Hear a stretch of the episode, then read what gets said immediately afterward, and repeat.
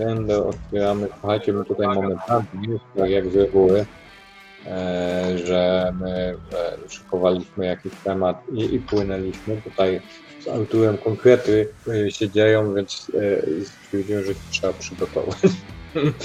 Autor Niekiedy. Tak, spotkanie będzie zapisane dzisiaj. Tak jak zawsze. A gdzie ty widzisz te komentarze? A z Facebooka. A czemu ja nie widzę? A tego to nie wiem. Dobra. No to jak widzisz, to, e, to, to musisz być oddelegowany do tego, bo jesteś jedyny widzący. Okej. Dobrze. E, tak, słuchajcie, spotkanie będzie nagrywane. Mm, Z rzeczy organizacyjnych e, autor ma dla Was e, fantastyczną e, prezentację. E, mm, Same konkrety, same mięso. My dodatkowo, ja tutaj pozwolę sobie udostępnić, e, dodatkowo będziemy mm, okno aplikacji tutaj. Dodatkowo będziemy na maju w tym oto miejscu udostępniać, słuchajcie, taką ścieżkę, tutaj widzicie, już jest projekt Szukam Pracy.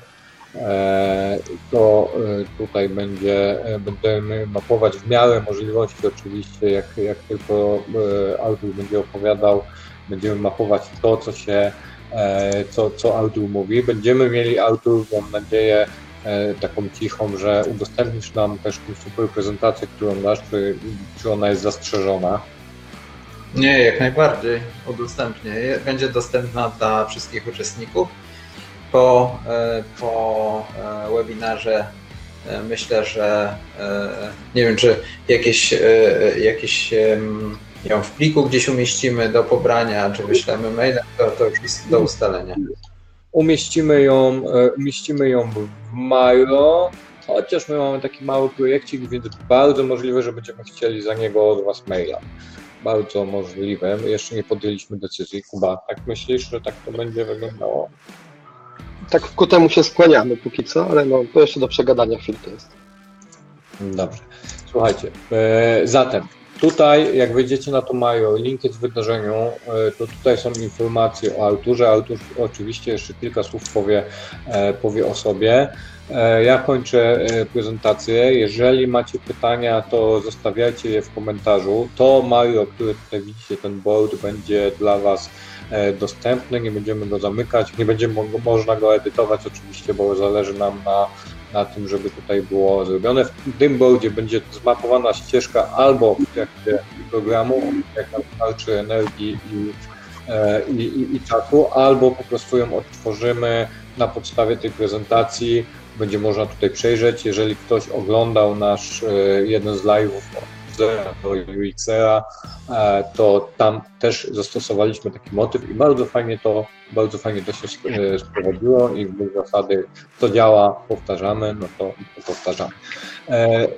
Więc ja kończę udostępniać. E, więc witam Was wszystkich serdecznie. Live Digital Science Podcast. Moje nazwisko Tomek Grzmuda.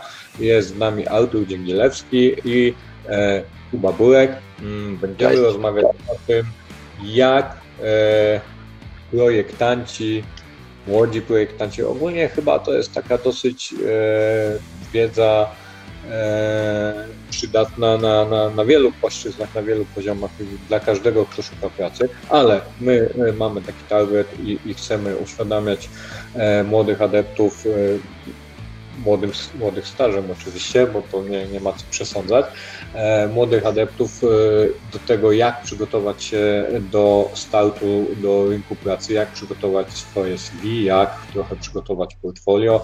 Autor wiedzą fachową e, i prezentacją podzieli się no mięsem. No.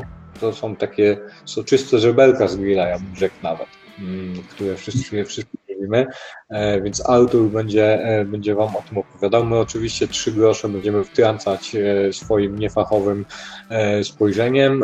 Ja na pewno mogę się wypowiedzieć o tym, jak powinniście przygotować portfolio, więc ten temat z mojej strony będzie pogłębiony. Kuba pewnie w kontekście marketingu i jakiejś autoprezentacji też, też coś dorzuci. Zatem ja oddaję głos do studia. W sensie, witaj cię, proszę, powiedz tam kilka słów oczywiście o sobie i zapraszam do prezentacji. Cześć, to studio. Nazywam się Artur Dzięgielewski. Jestem HR menadżerem w firmie Smart Lunch. Z HR jestem związany od ponad 6 lat. Wcześniej moje doświadczenie e, zawodowe związane było z obsługą klienta, ze sprzedażą. E, pracowałam i w call center, w bankach, e, w różnych branżach. 6 lat temu związałem się z HR, ponieważ było to moje marzenie. Zaczynałam od agencji zatrudnienia, gdzie spędziłem 2,5 roku w Szczecinie, bo stamtąd pochodzę. Później firma z branży TSL ściągnęła mnie do Wrocławia i tak jestem tutaj już e, ponad 3 lata. W chwili obecnej pracuję w firmie Smart Lunch, czyli firmie z e, obszaru e, nowych technologii. Mm, moim zadaniem w zasadzie w każdej firmie, w której pracowałam i pracuję w obszarze HR-u, to było stworzenie tego HR-u. HR to moja pasja i w zasadzie każdy obszar poza Chociaż mogę powiedzieć, że każdy obszar, ale najmniejsze doświadczenie to mogę powiedzieć mam w kwestii naliczania wynagrodzeń, czyli tak zwanym HR-ze twardym. Tego się dopiero uczę i mam nadzieję, że za jakiś czas też będę mógł z tego obszaru prowadzić e, webinary. Na razie e, rekrutacja, benefity, kwestie związane z kompetencjami miękkimi. E, to są takie tematy, w których czuję się najlepiej. Oprócz tego Prowadzę na LinkedInie HR Pogotowie od ponad 3 lat, czyli takie bezpłatna pomoc dla osób poszukujących zatrudnienia. Piszę artykuły do różnych czasopism, występuję w webinarach, na konferencjach, czyli e, mogę powiedzieć, że e, interesuję się i zajmuję takim szerokim spektrum HR-owym. Dobrze, tak myślę. E, Słucham? co to jest twardy HR?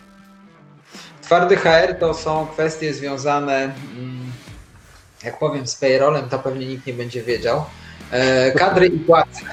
E, mówiąc po polsku, e, czyli dokumentacja kadrowa, ale nie tylko, bo przede wszystkim HR twardy to kwestie związane z naliczaniem wynagrodzeń, z rozliczaniem pracowników, ZUS, podatki, ubezpieczenia. Do tego też można wliczyć kwestie związane z ochroną danych osobowych, czyli RODO w HR-ze do tego można wrzucić e, e, pracownicze plany kapitałowe, które też e, całkiem niedawno zostały wprowadzone.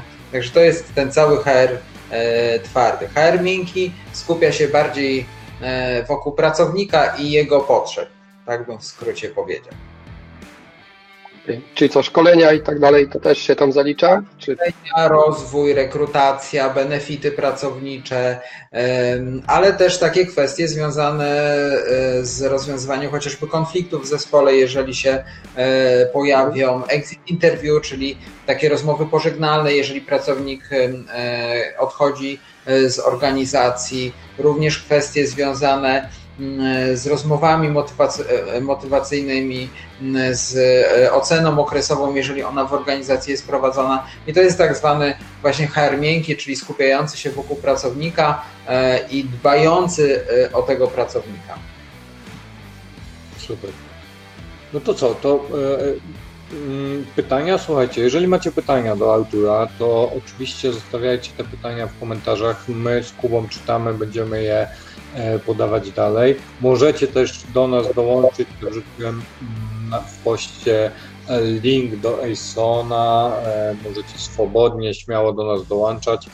Tutaj mamy taki benefit, że można wysyłać GIFy, więc, więc też może być fajnie. No, oczywiście w komentarzach tak wysyłać. Dobra, ale do brzegu. To ja oddaję, słuchajcie, głos, głos autorowi.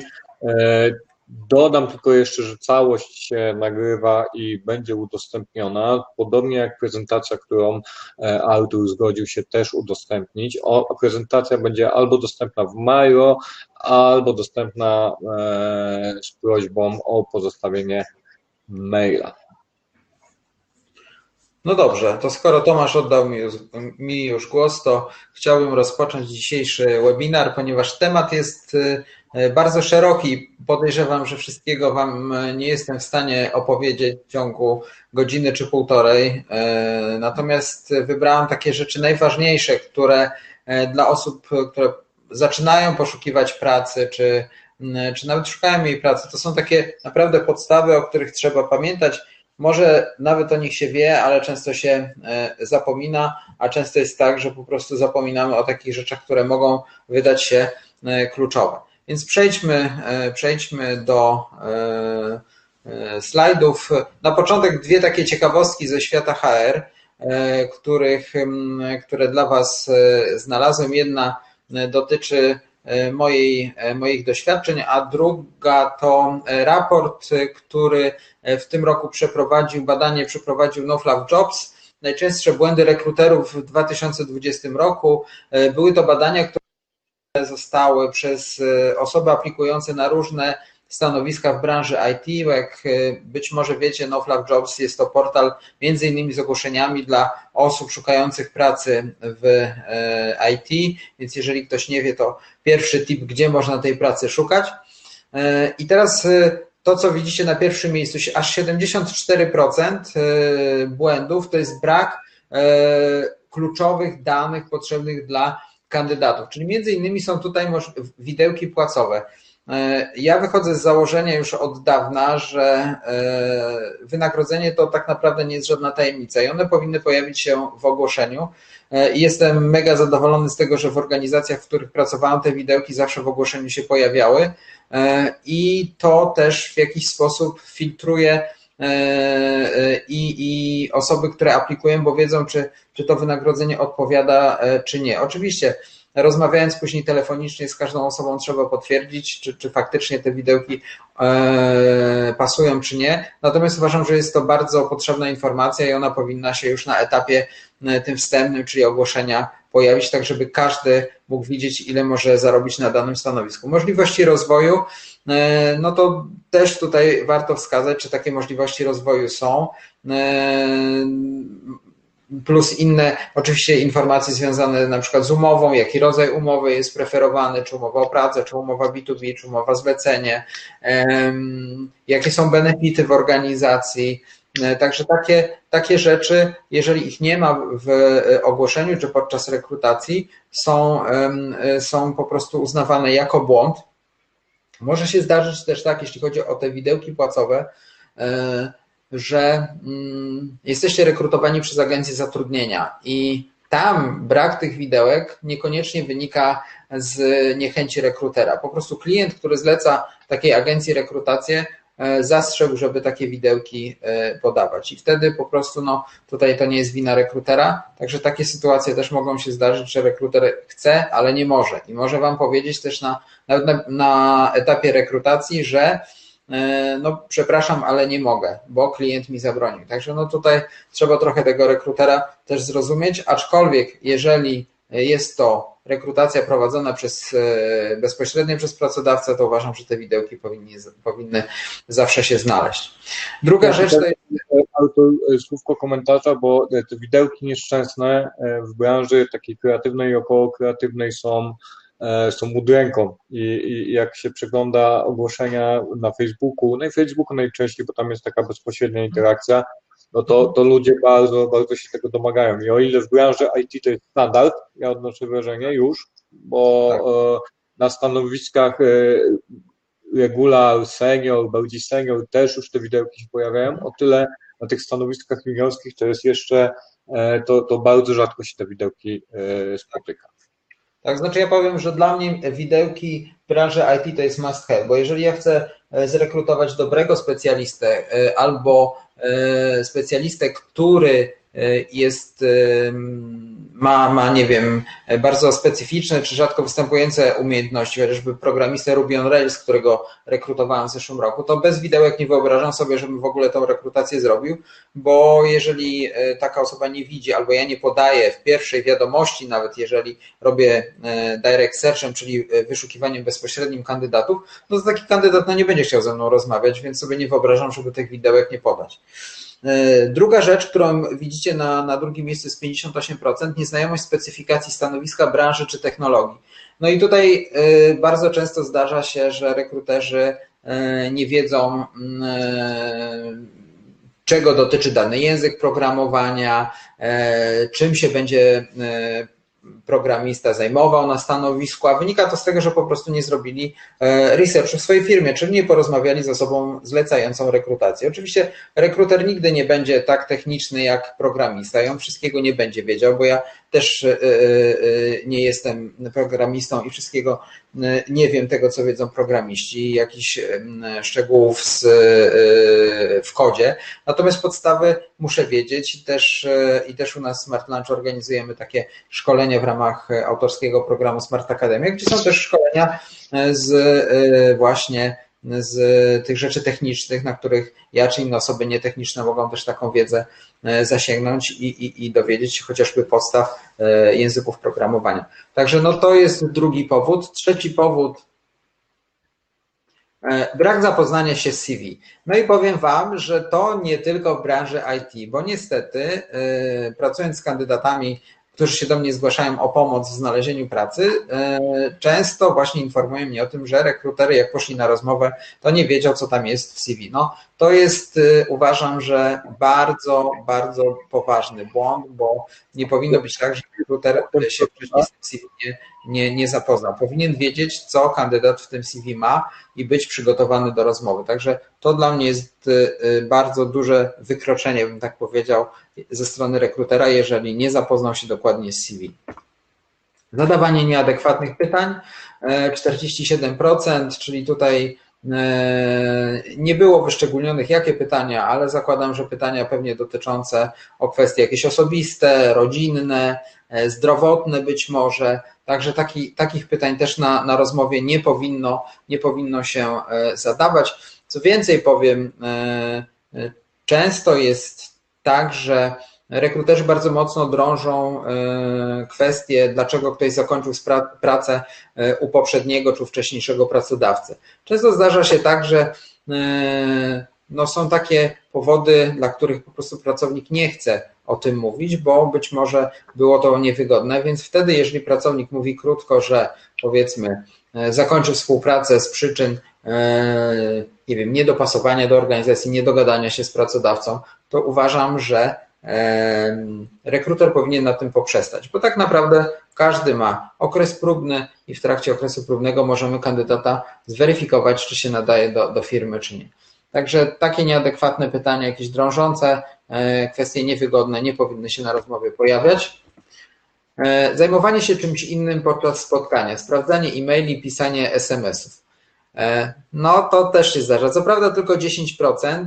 SMS-ów sobie nie wyobrażam, żeby, pis żeby, żeby pisać. No, telefon powinien być schowany, tudzież wyciszony, jeżeli już leży na, na, na biurku czy na stole. Sprawdzanie e-maili, no tak naprawdę no nie wiem po co to sprawdzanie e-maili, bo to możemy sobie sprawdzić też po rozmowie rekrutacyjnej. Oczywiście w chwili obecnej też wiele osób rekrutujących korzysta z komputera. To już nie są te czasy, kiedy pamiętam, jak zaczynałem karierę w, w HR-ze, to wtedy pisałem wszystko na kartkach odpowiedzi, prze, przepisywało się do, do komputera. W chwili obecnej jest tak, że na rozmowie jest się z komputerem wszystko bezpośrednio jest zapisywane i nie trzeba tego przepisywać z kartek. Także takie dodatkowe zajęcia też, też nie, są, nie są wskazane.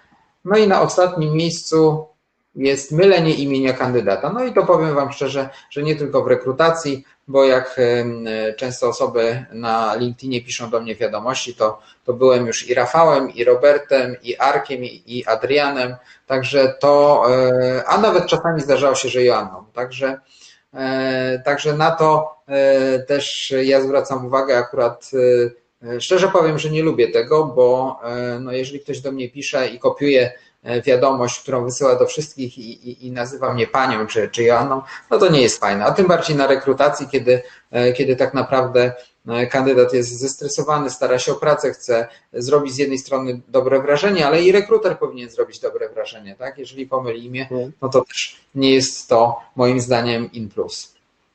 I to taka pierwsza, pierwsza ciekawostka ze świata HR-u. A mi jeszcze zabrakło, Artur, tutaj czegoś takiego, przynajmniej u mnie w branży to mocno zdarza w marketingu, że jak jest ktoś od marketingu, to ma taki zakres obowiązków od razu wpisany w ofercie Tak. pracy, że to jest na trzy osoby, nie? Znaczy, swoją drogą, to, to dobrze, że o tym mówisz, bo tego akurat nie było, ale ogólnie ogłoszenia, które są, zakres obowiązków, który ma powiedzmy jedną stronę, tak, i tych obowiązków jest full, jeszcze w języku angielskim wypisane. Ja uważam, że to nie są zachęcające ogłoszenia i kandydaci też często nie aplikują. Jeżeli my mamy nie wiem, e, rzadkie stanowisko, gdzie jest ciężko zdobyć e, specjalistę, to no, jeżeli ma pracę, to nie wyśle aplikacji na, na, na takie ogłoszenie. Więc tam też powinien być taki balans. Ja publikując ogłoszenia staram się, żeby zawrzeć najistotniejsze obowiązki, najistotniejsze wymagania plus to, co mogę zaoferować, żeby jak najwięcej przekazać, żeby ten kandydat chciał po prostu wysłać tą aplikację, a to, co jest dodatkowe, to ja powiem na rozmowie albo telefonicznej, albo już face to face. Także tu się z tym zgadzam, że faktycznie e, i w marketingu, ale nie tylko w marketingu widziałam, przeglądając ogłoszenia, e, mm, jak, jak, jakie są publikowane na, na LinkedInie, to faktycznie czasami są bardzo długie. No tak, no jest to problem niekiedy. Jest problem, a to się troszkę zawiera w tym punkcie drugim, gdzie była nieznajomość technologii, bo w branży kreatywnej z kolei jest totalne niezrozumienie, czym jest na przykład projekt UX-owy I, I tam te ogłoszenia też są. Trzeba robić e, grafiki, szpagaty, nie wiem, malowanie i tak dalej, i tak dalej. To tak, albo też tak jak w marketingu zatrudniają, bo wypada mieć marketingowca, ale tak naprawdę nie wiadomo po co on będzie w firmie i czym on się będzie zajmował, więc wydaje mu tak. się obowiązki od copywritera przez grafikę po nie wiem, programowanie ML wręcz widziałem już takie Dokładnie. ogłoszenia. Zgadzam się. E, dobrze. I druga ciekawostka to z mojego doświadczenia. E, o tym, do, do tego się jeszcze później odniosę w trakcie, w trakcie już, e, jak będę Wam opowiadał o, o CV. Najdłuższe CV, z którym się spotkałem w swojej karierze, miało 15 stron. E, oczywiście nie jest to długość rekomendowana, e, jeśli chodzi o wysyłanie CV. Ja to CV przeczytałem i nie powiem, ono było mega interesujące. Kandydat miał bardzo duże doświadczenie. E, zaprosiłem tego kandydata na, na rozmowę. E, finalnie została wybrana inna osoba nie ze względu na długość CV, tam inne czynniki zadecydowały, ale zobaczcie, co u tego kandydata było, było w tym CV, dlaczego ono miało 15 stron i ja e, nie polecam takiej formy, jak miał kandydat. Wymienione wszystkie zadania na każdym, przy każdym miejscu zatrudnienia. I tu Wy, wy napisałem dużymi literami wszystkie, bo tam naprawdę było wszystko łącznie, e, mówiąc e, kolokwialnie parzenie kawy plus e, e, wykonywanie kserokopii dokumentów. Także takich rzeczy, jeżeli one nie są potrzebne na stanowisku, to tego w ogóle nie zamieszczamy. Ale tak jak powiedziałam, o tym będę mówił dalej. Był list motywacyjny na, na dwie czy trzy strony, też niepotrzebny zupełnie w CV. Był szczegółowy opis wszystkich realizowanych projektów. I super. I taki, taki opis niech będzie tak, tylko w oddzielnym pliku, a nie w CV. E, referencje od byłych pracodawców e, skserowane, wyniki testów psychologicznych, co było dla mnie nowością, bo, bo wcześniej się w ogóle nie spotkałem. E, także Także takich rzeczy w CV nie umieszczamy. Dlaczego? Dlatego, że rekruter, który otworzy CV i zobaczy 15 stron, to mówi: O nie, ja tego czytać nie będę, nawet jeżeli to CV będzie mega interesujące. Oczywiście nie mówię, że każdy rekruter tak robi, natomiast y, duża, duża szansa jest taka, że przejdzie po prostu do kolejnego kandydata, jeżeli zobaczy 15 stron. Także taka ciekawostka y, dla Was, a dlaczego y, tego nie umieszczać, to, to też jeszcze dzisiaj będziemy na ten temat mm, rozmawiać. E, no i tyle, jeśli chodzi o ciekawostki ze świata HR-u. Jest ich więcej, ale wybrałem dwie. Może w przyszłości, jak, jak będziemy, będę jeszcze prowadził jakiś webinar dla Was, e, to, to, to może opowiem trochę więcej. Trochę o rynku pracy w e, czasie pandemii, bo trochę się pozmieniało. Jak widzicie na tym slajdzie, stopa bezrobocia prognozowana w tym roku przez rząd była 9% na koniec roku. Myślę, że do 9% nie dojdzie, bo zatrzymała się od 3 miesięcy na poziomie 6,1-6,2%. Chyba, że nagle wielkie boom się stanie i na koniec roku będą takie masowe zwolnienia, jak były w marcu i kwietniu, aczkolwiek nie, nie sądzę, żeby tak się stało. To bezrobocie podskoczyło o 1% w stosunku do września 2019, gdzie było 5%, teraz mamy, mówię, 6,1, 6,2, e, więc wydaje się, że e, nie jest to dużo, aczkolwiek, no niestety, tych zwolnień, szczególnie w tym pierwszym e, czasie, kiedy był pierwszy lockdown, było sporo i tam naprawdę dużo osób straciło pracę. E, mogę Wam podać takie statystyki z HR Pogotowia, które prowadzę. W przeciągu dwóch lat do mnie zgłosiło się z pomocą, z prośbą o pomoc ponad 2000 osób, a zaledwie od marca do sierpnia e, było to ponad 1000 osób. Więc zobaczcie, jakie, e, jak duża liczba osób utraciła pracę i jak, e, jaka duża potrzeba wsparcia pojawiła się w tym, w tym czasie lockdownu. Więcej zwolnień pracowników w trakcie pandemii, to już powiedziałem, również w branży IT. Po czym, po czym to stwierdzam? Po tym, że przed pandemią ciężko było mi, e, znaczy ciężko, no, mm, dużo, dużo dłużej szukałem specjalistów, chociażby e, programistów Ruby on Rails, gdzie w momencie, kiedy rozpoczęła się pandemia, oni sami zaczęli do mnie pisać, czy ja mam dla nich pracę i czy mogę ich zatrudnić. E, późniejsze rekrutacje, które prowadziłem na stanowiska frontend, frontendowca, szukałem, tak myślę, czy jeszcze kogoś, Mm, no przyniosły dużo naprawdę ciekawych, e, e, ciekawych kandydatur i te rekrutacje rzeczywiście zamykały się w przeciągu maksymalnie dwóch tygodni, także, e, także to pokazało, że na tym rynku pojawiło się dużo specjalistów. No i też nie będę ukrywał, że większość z nich to były osoby o umiejętnościach na poziomie juniora, Zdecydowanie więcej ich pojawiło się na rynku. Natomiast kogo, kogo e, poszukuje rynek? No rynek poszukuje w tej chwili seniorów i midów. Natomiast nie jest tak, żebyście tutaj się nie, e, nie zdołowali, że juniorzy nie są poszukiwani, bo są poszukiwani. E, w Smart Lunch ostatnio zatrudniliśmy dwie osoby na stanowiska juniorskie. Także, także tacy specjaliści też są poszukiwani i takie ogłoszenia też się pojawiają, natomiast ich jest no niestety mniej. A ile mniej? To zobaczycie na następnym slajdzie. E, na stronie NoFluff Jobs z ich badań wynika, że jest 40% mniej dla stanowisk juniorskich e, niż było to przed pandemią. I faktycznie, analizując e, ogłoszenia, które się pojawiają w sieci, jest tych ogłoszeń mniej. Natomiast to, co mogę powiedzieć, to nie jest tak, że programiści nie znajdują pracy, bo znajdują pracę i nawet prowadząc badania w HR Pogotowiu, e, jak analizowaliśmy osoby, które się e, do nas zgłaszały i rekruterzy, którzy też się do mnie zgłaszali z ofertami pracy, które mieli, to mimo wszystko najwięcej ofert było dla osób właśnie z branży IT, czy to administracji IT, czy programistów. Także e, mimo tego, że tych ofert jest mniej, to one są, bo ich było na tyle dużo przed tą pandemią, że i tak myślę, że, że, że pracę e, programiści bez problemu powinni znaleźć również na stanowiska juniorskie.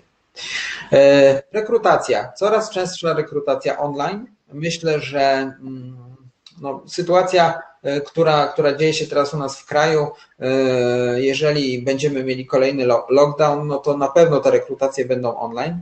E, więc, e, więc mm, pracodawcy są do tego przygotowani.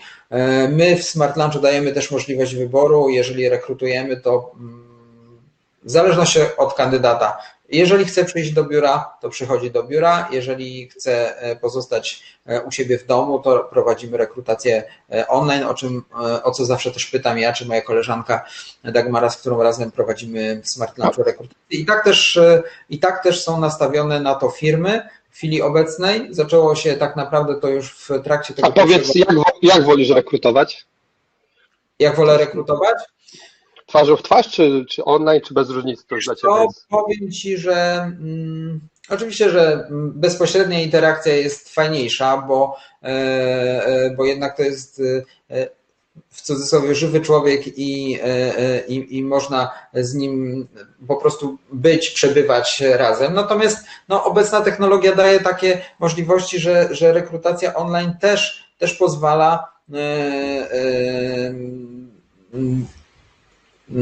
nawiązać interakcję z tym kandydatem, pozwala też weryfikować jego mimikę, jego mowę ciała, także myślę, że nie ma tutaj, nie ma tutaj dla mnie znaczenia, czy to jest rekrutacja online, czy, czy, czy offline, aczkolwiek wolę kontakt, czy to w rekrutacji, czy, czy nie w rekrutacji z żywym człowiekiem. On jest zawsze bardziej, myślę, interaktywny.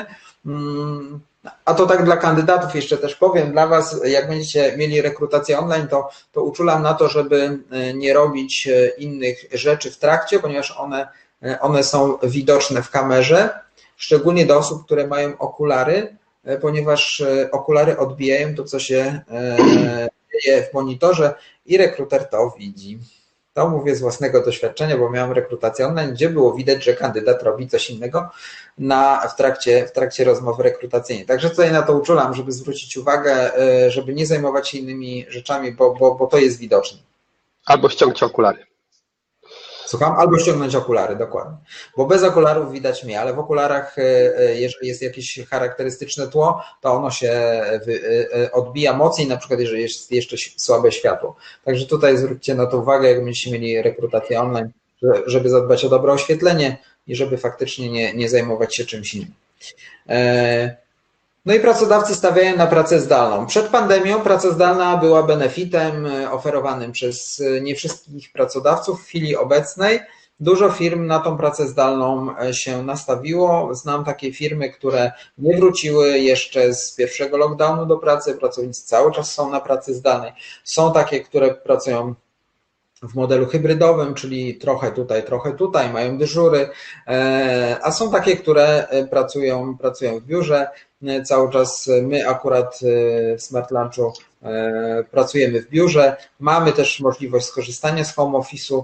Oczywiście, jeżeli zostanie wprowadzony odgórnie lockdown i będzie, e, będzie mm, konieczność home office'u, to na pewno też się do tego dostosujemy, bo tak było przy pierwszym lockdownie, gdzie, gdzie pracowaliśmy też w większości osób zdalnie. Także, także dużo osób nastawia się na pracę zdalną, więc Tutaj powiem Wam jedną rzecz, że jeżeli będziecie szukali e, pracy, to e, przeglądając e, oferty, możecie mm, szukać pracy też w innych miastach, ze względu na to, że często jest tak, że pracodawcy szukają właśnie do pracy zdalnej, więc warto sobie po prostu wpisać na przykład, nie wiem, no, Junior Ruby on Rails Developer, cała Polska, tak?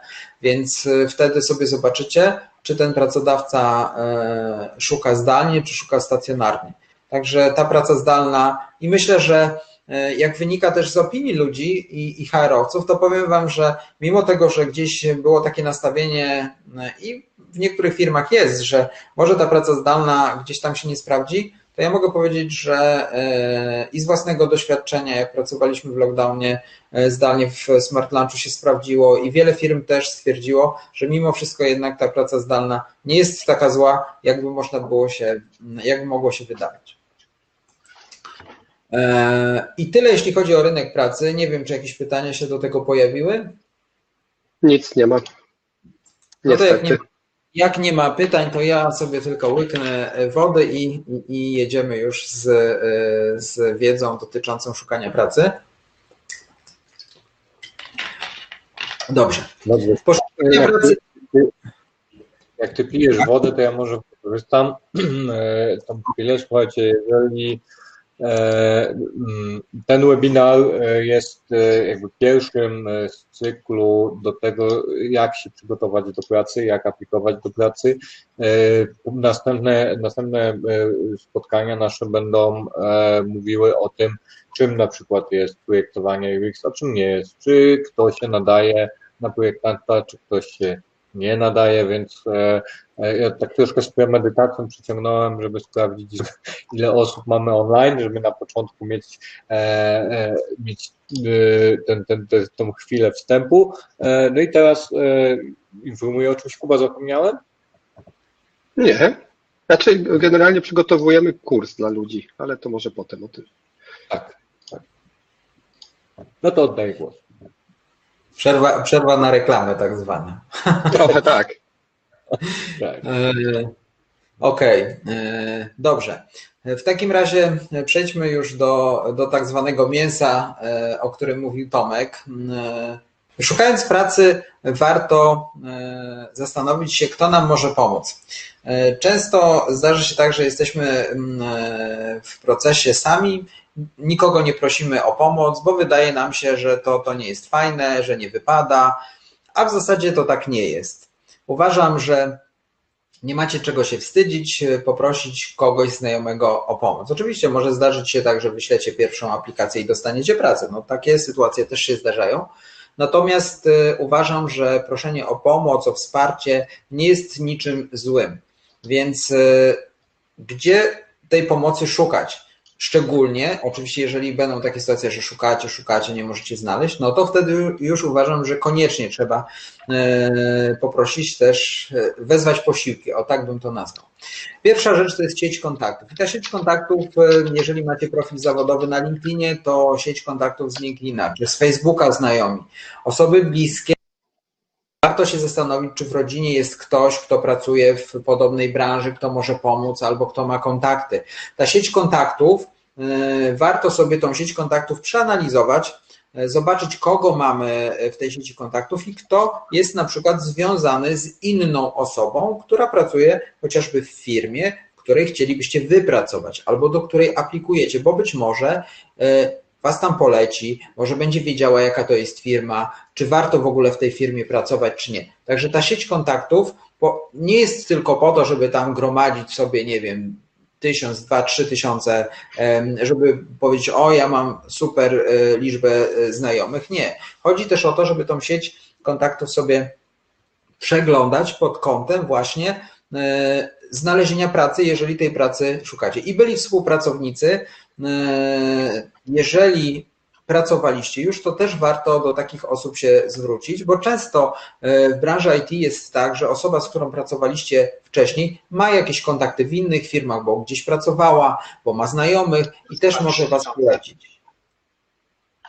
Tak? A, coś tam się e, zadziało w tle. E, ale to chyba nie było nic, żadne pytanie. Dobrze. Nauczyciele i wykładowcy. I o tym myślę, że wiele osób e, w ogóle nie wie albo zapomina, że osoby, z którymi mieliśmy kontakt na uczelni czy w szkole, też mogą być fajnym źródłem e, pomocy. Szczególnie jeżeli studujecie kierunek związany z IT, to wykładowcy mają zazwyczaj szeroką sieć kontaktów, bo e, ich byli studenci, którzy są sprzed kilku lat, mogli założyć firmę, mogli założyć startup e, i mają z nimi kontakt i też mogą Was polecić. Więc też e, warto przeanaliz przeanalizować sobie, kto Was uczył, czy macie z tą osobą dobry kontakt, czy ta osoba może Was polecić. Więc też warto sobie taką listę osób wynotować i e, skontaktować się, czy to przez profil zawodowy, czy przez Facebooka, czy przez e, telefon, jeżeli posiadacie e-mail. Także też, też polecam. Urząd Pracy. Nie bać się iść do Urzędu Pracy, mimo tego, że być może e, nie będzie tam ofert na stanowiska w branży IT, ale jeżeli się zarejestrujecie i nie możecie znaleźć pracy, to warto się w tym urzędzie tak czy inaczej zarejestrować, ze względu na to, że Urząd Pracy też oferuje darmowe usługi, którym jest chociażby pośrednictwo pracy, czyli pomoc w znalezieniu tej pracy, poradnictwo zawodowe. Poradnictwo zawodowe, czyli y, wyznaczenie Wam ścieżki kariery, określenie Waszych mocnych stron, y, określenie Waszych kompetencji, które macie, pomoc w stworzeniu CV. Y, są to też szkolenia, które oferuje e, Urząd Pracy, czy staże, e, które, za które płaci na przykład urząd. I wtedy też dla pracodawcy jest, jest taki staż za darmo, a wy po tym stażu zazwyczaj jest tak, że po stażu zostajecie w pracy. Oczywiście każdy urząd pracy ze względu na jego lokalizację może oferować inne staże, więc to już trzeba dowiedzieć się bezpośrednio w każdym e, urzędzie, który jest przypisany do Waszej lokalizacji, więc też nie opowiem, jakie to mogą być konkretnie staże, bo to trzeba dowiadywać się indywidualnie. Ale jako, że jest to za darmo, to w momencie, kiedy jest trudno znaleźć tą pracę, uważam, że warto do tego Urzędu Pracy się udać, zarejestrować i chociażby skorzystać właśnie z takich usług, o których Wam e, mówię. Jeżeli nic z tego nie wyjdzie, to tak naprawdę nic nie tracicie, a często taki doradca zawodowy też może być źródłem różnych kontaktów i Was gdzieś polecić. Także warto Ja też skorzystać. jeżeli mogę, dodam od siebie, e, te urzędy pracy to, to jest taki trop e, dość nieoczywisty, myślę, dla, dla projektantów obecnie szukających pracy i rzeczywiście e, dobrze powiedziałeś, że tam pracy w IT, czy tam około IT raczej nie będzie, bo to nie, nie ten rynek, ale te szkolenia, słuchajcie, W pracy projektanta istotna, istotne są kompetencje miękkie, typu sztuka prezentacji, sztuka komunikacji, sztuka e, w ogóle e, rozmowa, nie wiem, jakieś warsztatowe podejście, praca z ludźmi, bo to jest praca relacyjna, więc jeżeli będziecie w urzędzie pracy, no to takie szkolenia z tych kompetencji miękkich są organizowane. One poziom mają różny, bo to różne firmy to robią, Natomiast na początku drogi zawsze warto. To jest zawsze, zawsze jakaś tam wiedza, którą można sobie zróżnicować, rozwinąć, pogłębić i tak dalej. Dokładnie, tak jak mówisz Tomek i dokładnie e, to, co powinniście zrobić po takim szkoleniu, jeżeli weźmiecie w nim udział, wpisać sobie w CV, tak? Bo na początku drogi zawodowej, ja będę za chwilę też o tym mówił o CV, niewiele w tym CV będzie. I żeby zachęcić, e, a często może nawet pokazać, że wy daną wiedzę macie, która jest wymagana w ogłoszeniu, to warto takie szkolenia wpisać. No i ostatnia rzecz, która jest bardzo zbliżona do e, Urzędu Pracy, doradca zawodowy. Ci doradcy zawodowi, no tutaj już jest taka różnica, że oni pobierają opłaty. Więc e, jest to osoba, która e, wskaże Wam ścieżkę rozwoju, pomoże Wam przygotować CV, list motywacyjny, jeżeli jest wymagany, skieruje Was na szkolenie, tylko że tutaj już będzie trzeba za to zapłacić. Dlaczego tutaj podałem tego doradcę zawodowego? Podałem tego doradcę zawodowego nie, żeby Wam powiedzieć, że trzeba zapłacić, bo e, chociaż to też jest ważne, bo może nie każdy wie, natomiast jest jedna rzecz, o której trzeba pamiętać. Jeżeli się zdecydujecie na doradcę zawodowego e, i pójdziecie do tego doradcy i mu zapłacicie, to pamiętajcie jedno: doradca zawodowy nie jest gwarantem znalezienia pracy. Więc to nie będzie tak, że doradca zawodowy powie wam, co zrobić i zadzwoni do was za trzy dni, powie, ja mam dla ciebie pracę, tak nie zrobi. Doradca zawodowy tylko ma wskazać kierunek, w którym macie zmierzać, ma e, przygotować was do rozmowy rekrutacyjnej, przygotować dokumenty rekrutacyjne, ale na pewno nie pomoże wam znaleźć pracy. Także gdybyście chcieli skorzystać z tej opcji, to pamiętajcie, że to jest opcja przygotowania do, e, do pracy tej pracy, ale nie gwarantująca pracy. I tak jak powiedziałam, najczęściej jest płatna, więc warto też przed rozpoczęciem konsultacji, warto zapytać, jakie są koszty, ponieważ koszty są różne.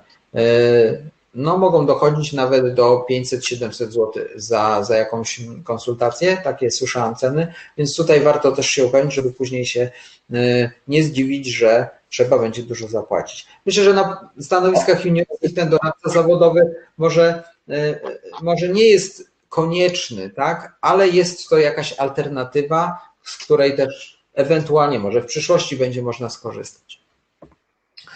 A, ale tu mi proszę, e, doradca zawodowy, e, czym się charakteryzuje taki doradca, taki dobry doradca, w sensie, że ma kontakty HR-owe, e, nie wiem, czy on ma po prostu wiedzę taką, jak przygotować do, do rozmowy, jak to, jak to wygląda w ogóle? Doradca zawodowy to jest osoba taka, która może przygotować do szukania pracy.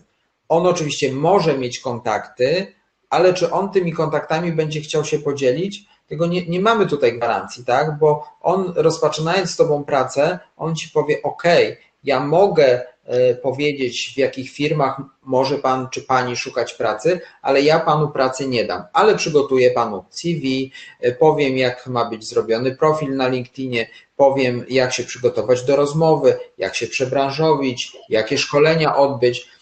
Tylko też trzeba pamiętać, że im więcej rzeczy od tego doradcy będziemy chcieli, no to ta cena będzie szła w górę, tak? E, więc, e, więc to jest taka osoba, która ma wiedzę z zakresu obszaru e, szukania pracy, rekrutacji i ma nas przygotować, tak jak my dzisiaj rozmawiamy, tak? Mógłbym powiedzieć, że jestem takim doradcą zawodowym. Nie? E, I taka osoba ma przygotować do znalezienia tej pracy, natomiast, tak jak powiedziałam, ona tej pracy dla nas nie znajdzie. Także spektrum wiedzy powinna mieć szerokie, tak żeby pomóc w każdym obszarze, ale niekoniecznie, niekoniecznie ta współpraca zakończy się podjęciem zatrudnienia. Oczywiście może nam w tym pomóc, bo jeżeli to będzie osoba otwarta, z szerokimi kontaktami i, i, i będzie to dla niej in plus, bo być może ją polecimy innym osobom, to tak może być, nie? Ale na pewno nie da nam na to gwarancji. Czy odpowiedziałem wyczerpująco na Tak, Twoje pytanie?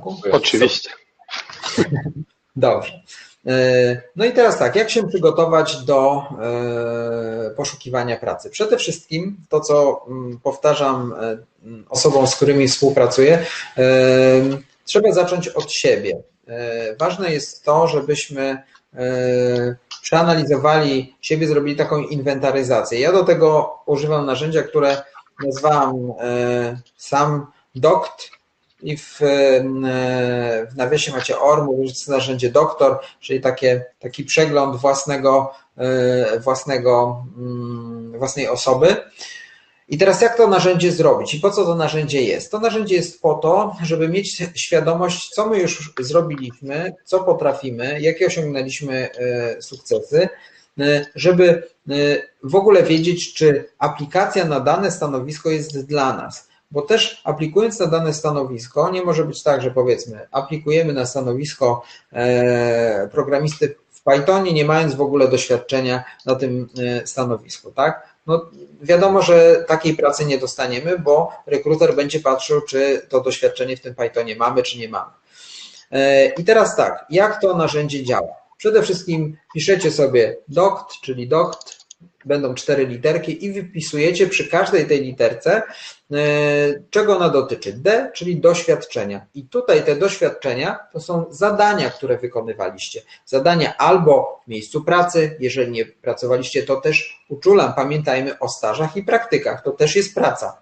Często może być darmowa, ale to też musi być na tym wstępnym etapie, na którym wy jesteście, zamieszczone w CV. Jeżeli będziecie już mieli 15-letni staż pracy, to ten staż już nie będzie potrzebny, bo będziecie mieli doświadczenie zawodowe na tyle rozbudowane, chyba że będzie staż potrzebny do jakiegoś stanowiska, na które będziecie aplikować, to ok, to można zamieścić, ale po 15 latach zazwyczaj już się stażów czy praktyk nie zamieszcza. Natomiast rozpoczynając swoją karierę zawodową, jak patrzę na CV y, takich młodych osób, to tych staży nie ma. Ja się pytam, czy coś miałeś, jakiś staż? No miałem, miałem, to czemu tego nie ma w CV? I wtedy to CV wygląda zupełnie e, inaczej, jeżeli takie rzeczy e, zamieścimy. I zadania, które były wykonywane, często e, są jakieś projekty na w których bie- bierzecie udział. Też warto e, o tym napisać, czy macie jakieś funkcje e, w samorządzie na przykład, to też warto o tym wspomnieć, bo tak jak powiedziałem, mogą być one kluczowe podczas aplikowania. No i teraz odnosząc się do tych doświadczeń, co tu można zawrzeć, czyli wykonywane zadania, na przykład wykonanie landing page'a, tak? wykonanie kodu programistycznego, wykonanie strony internetowej, czy na przykład e, przygotowanie formularza. I, takie, I to są Wasze zadania, które, e, które możecie tutaj wpisać. Oczywiście one mogą być bardziej szerokie, jeżeli, e, jeżeli pracujecie, to macie to w zakresie obowiązków, czy, czy, czy w zakresie zadań, które, które pracodawca przy umowie o pracę powinien Wam e, przedstawić. Jeżeli to jest inna forma zatrudnienia, e, B2B czy umowa zlecenie, no to wtedy takie e, rzeczy powinny pojawić się w umowie jako e, świadczone usługi. Natomiast no na, na stażu czy na studiach to też pracodawca powinien, czy, czy, e, czy wykładowca powinien określić, czego od Was oczekuje i czym będziecie się zajmować. I to jest pierwsza rzecz. I to sobie wypisujecie, jakie mieliście doświadczenia, czym się zajmowaliście, po co, to o tym powiem na koniec, jak będziemy przy ostatniej li- literce, czyli T osiągnięcia. I o tym najczęściej e, nie tylko młode osoby, ale też e, osoby, bym powiedział, nawet z wieloletnim doświadczeniem zapominają. E, Trzeba pamiętać o tym, że w poszczególnych miejscach pracy czy na uczelni zawsze coś osiągamy, albo prawie zawsze. I to, co osiągnęliśmy, powinniśmy to pokazać, tak? Zrealizowaliśmy taki i taki projekt. Osiągnęliśmy taki i taki sukces. Na przykład, może nie z waszej działki, ale powiedzmy, Osoby na stanowiskach sprzedażowych mają określone targety do zrealizowania i szukając pracy w sprzedaży, nie pokazują w CV tego, na jakim poziomie realizowali cele. No i tak naprawdę, czy realizowali, nie wiadomo. Warto się tym pochwalić. Oczywiście można tam wpisać różne rzeczy, no ale też wiadomo, że nie ma co e, wymyślać, bo e, ja zawsze mówię, kłamstwo ma krótkie nogi i, i wyjdzie na jaw. Także te rzeczy, które zrealizowaliście, takie może czasami nawet niewielkie sukcesy, warto pokazywać, że to zostało zrobione. To może być jakiś projekt waszej strony, to może być jakiś e, kod, który, który sami wymyśliliście i który firma zaimplementowała. Także Y, może być to udział w, nie wiem, w hackatonie na przykład, który wygraliście, tak? Także tu mogą być różne rzeczy i tym trzeba się po prostu pochwalić. I to będzie druga literka, czyli O, wasze osiągnięcia. Też sobie takie osiągnięcia y, wypiszcie. Kwalifikacje to są wszystkie rzeczy, których się nauczyliście, czyli macie zadania, powiedzmy, mieliście zrobić stronę internetową, ale przychodząc do firmy nie mieliście odpowiednich do tego kwalifikacji. Pracodawca Was wyszkolił, powiedział jak to ma się odbywać i Wy nauczyliście się programować na przykład w e, e, Ruby on Rails, e, nauczyliście się pisać kod, żeby, żeby stworzyć jakiś formularz, ale też przyswoiliście, nie wiem, wiedzę branżową z, z, z jakiegoś zakresu, e, nauczyliście się asertywności na przykład, bo to są też takie rzeczy, zarządzania e, czasem czy zarządzania projektami. Także wszystkie takie rzeczy, których na, które nabyliście i o których wy wiecie. Bo jeżeli ciężko jest wam określić, jakich kompetencji miękkich się nauczyliście, no to też wiadomo, że nie ma co się tutaj mocno zastanawiać. To, co Wam przychodzi do głowy, to, co wiecie, czego jesteście pewni,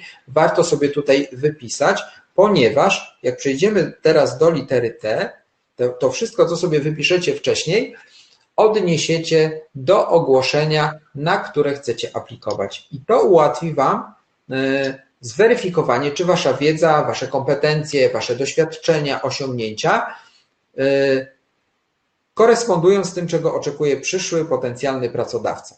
Bo największym błędem, który często się pojawia wśród kandydatów, jest to, że wysyłają CV jak leci.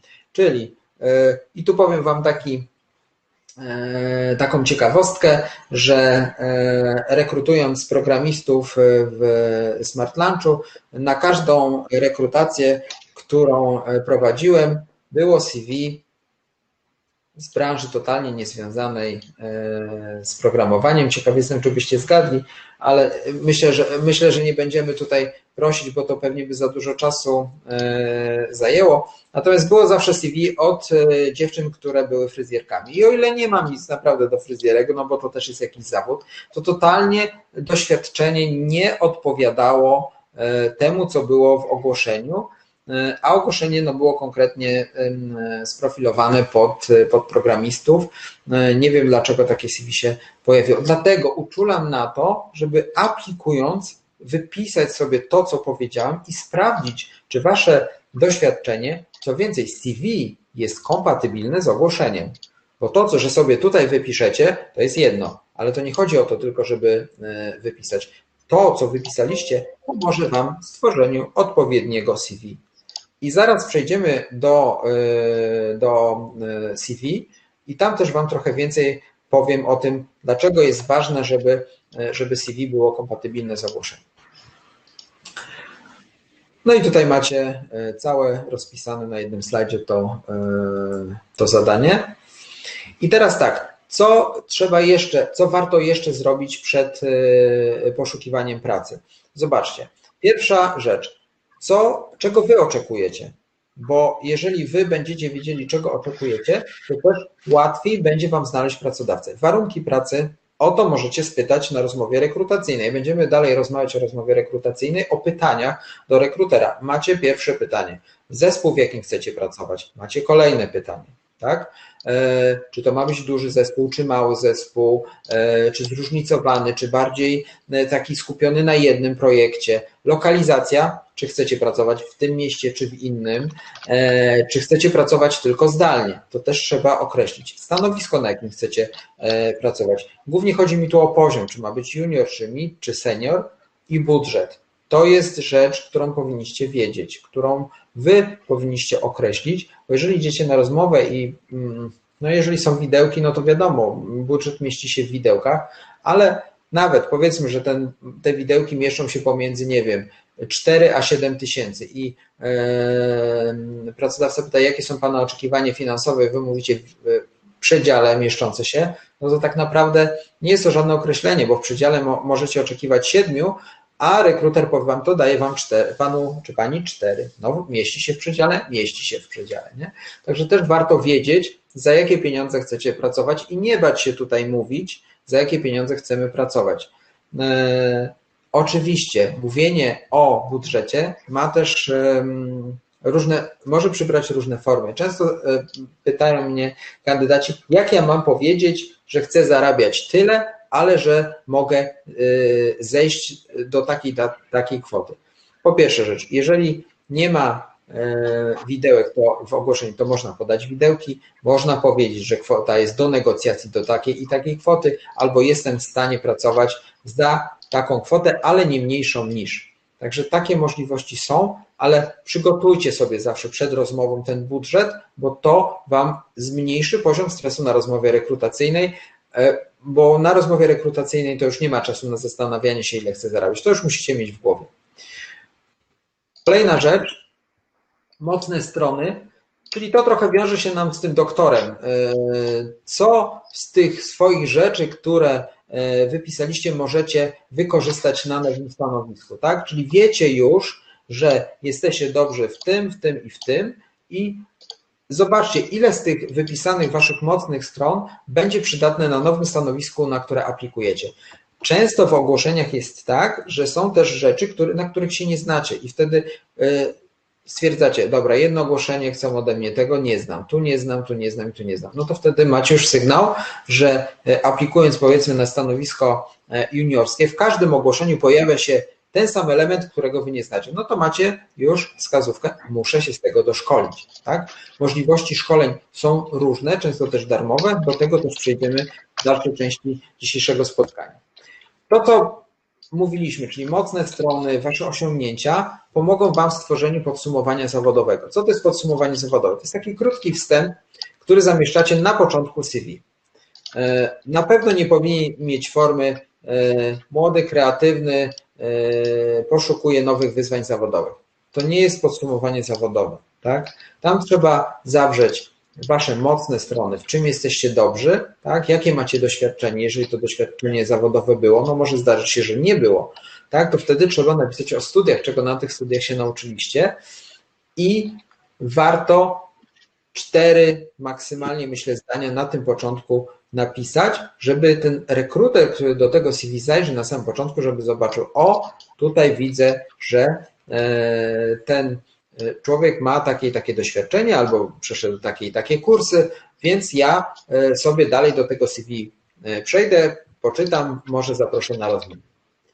Kolejna rzecz to jest lista firm, w których chcesz pracować. Ja to nazywam takie top 10, bo zawsze są firmy, które nam się podobają, bo ktoś znajomy pracuje, bo firma jest znana na rynku, bo ma dobre opinie w sieci warto takie firmy wypisać i zobaczyć, czy w tych firmach e, poszukują osób na stanowisko, na, które, na którym chcecie pracować. Jeżeli nie poszukują, to co w tej sytuacji zrobić? Można się z firmą skontaktować. Często firmy oferują też możliwość wysłania mm, e, na swoich zakładkach kariera CV bez e, aplikowania na, na konkretne stanowisko, bo budują sobie bazę nie zawsze będą z tego korzystać, z tego CV, ale duża szansa jest taka, że mogą skorzystać. Więc dlaczego, dlaczego tego CV e, nie wysłać? Można wysłać, można też e, oczywiście nawiązać kontakt z osobami, które prowadzą rekrutację w, dan, w danej firmie, dlatego warto mieć też profil w mediach społecznościowych zawodowy, czyli mam tutaj na myśli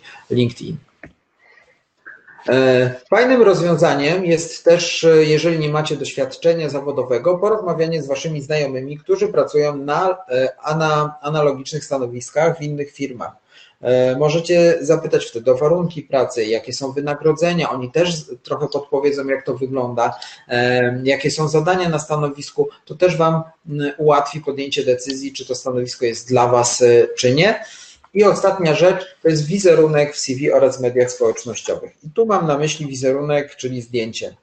E, osoby rozpoczynające karierę zawodową e, niejednokrotnie spotkałem się, że w CV czy w mediach społecznościowych mają zdjęcia na przykład z wakacji. Oczywiście nie jest nic złego, że zdjęcie z wakacji e, mamy zamieszczone na Facebooku. Proszę bardzo, to jest wasz prywatny profil. Ja też mam tam zdjęcie z wakacji. E, natomiast, natomiast na profilu zawodowym czy w CV to zdjęcie jednak powinno być biznesowe i ten wizerunek powinien być biznesowy. Jaki to jest wizerunek biznesowy? Postawa otwarta, albo cała sylwetka, albo sylwetka tak mniej więcej do klatki piersiowej, mm, kolory E, ubioru dla e, pań czy panów nie powinny być wyzywające, czyli nie powinien być to kolor czerwony, różowy, e, fioletowy, raczej stonowane, albo biały kolor, albo, albo błękitny, niebieski. Mm, tło też powinno być raczej jasne, aniżeli ciemne. Fryzura zadbana, makijaż nie za ostry, czyli taki też stonowany. I ten wizerunek w CV w mediach społecznościowych mówię oczywiście o profilu zawodowym, powinien być spójny, czyli jeżeli w CV macie zdjęcie e, e, A, to na LinkedInie też powinno być zdjęcie A, żeby rekruter, który Was e, rekrutuje, żeby widział, że to jest ta sama osoba. Ok. No i teraz CV, czyli nasza osobista wizytówka. Niestety często nie przypominająca naszej wizytówki. E, często wysyłana w, e, bym powiedział, w taki sposób e, nawet niechlujny, a jednak warto zadbać, aby to CV się wyróżniło wśród innych, żeby ono było dobrze przygotowane. Dlatego powiem Wam dzisiaj kilka rzeczy, jak takie CV przygotować. Jest to bardzo szeroki temat i samo tworzenie CV, samo tworzenie, zaraz Tomek tylko skończę myśl, oddam Ci głos. Samo tworzenie CV zajmuje E, trochę czasu, ale warto się do tego e, przyłożyć i wiedzieć, jakie są takie główne wytyczne e, stworzenia dobrego CV. Okej. Okay. Tylko słówko o komentarzach chciałem, bo mapuję ten proces i to, to, co ty mówisz o tej inwentaryzacji siebie, mm, tym doktorze, to, to jest w ogóle super, super rzecz, no to mnie od razu ujęło. Nie? Pierwszy raz się z tym spotkałem. Tak. Mega, mega. To jest, twój, to jest twój pomysł i twój, ty wymyśliłeś to narzędzie? Wiesz co, e, to nie jest moja, e, to nie jest moje autorskie narzędzie. Ja sobie trochę przerobiłem e, narzędzie, które gdzieś tam znalazłem w internecie ono się nazywało bodajże Easy. Yy, ja sobie przerobiłem na doktora. Ono tam miało trochę inne założenia yy, Ale niż.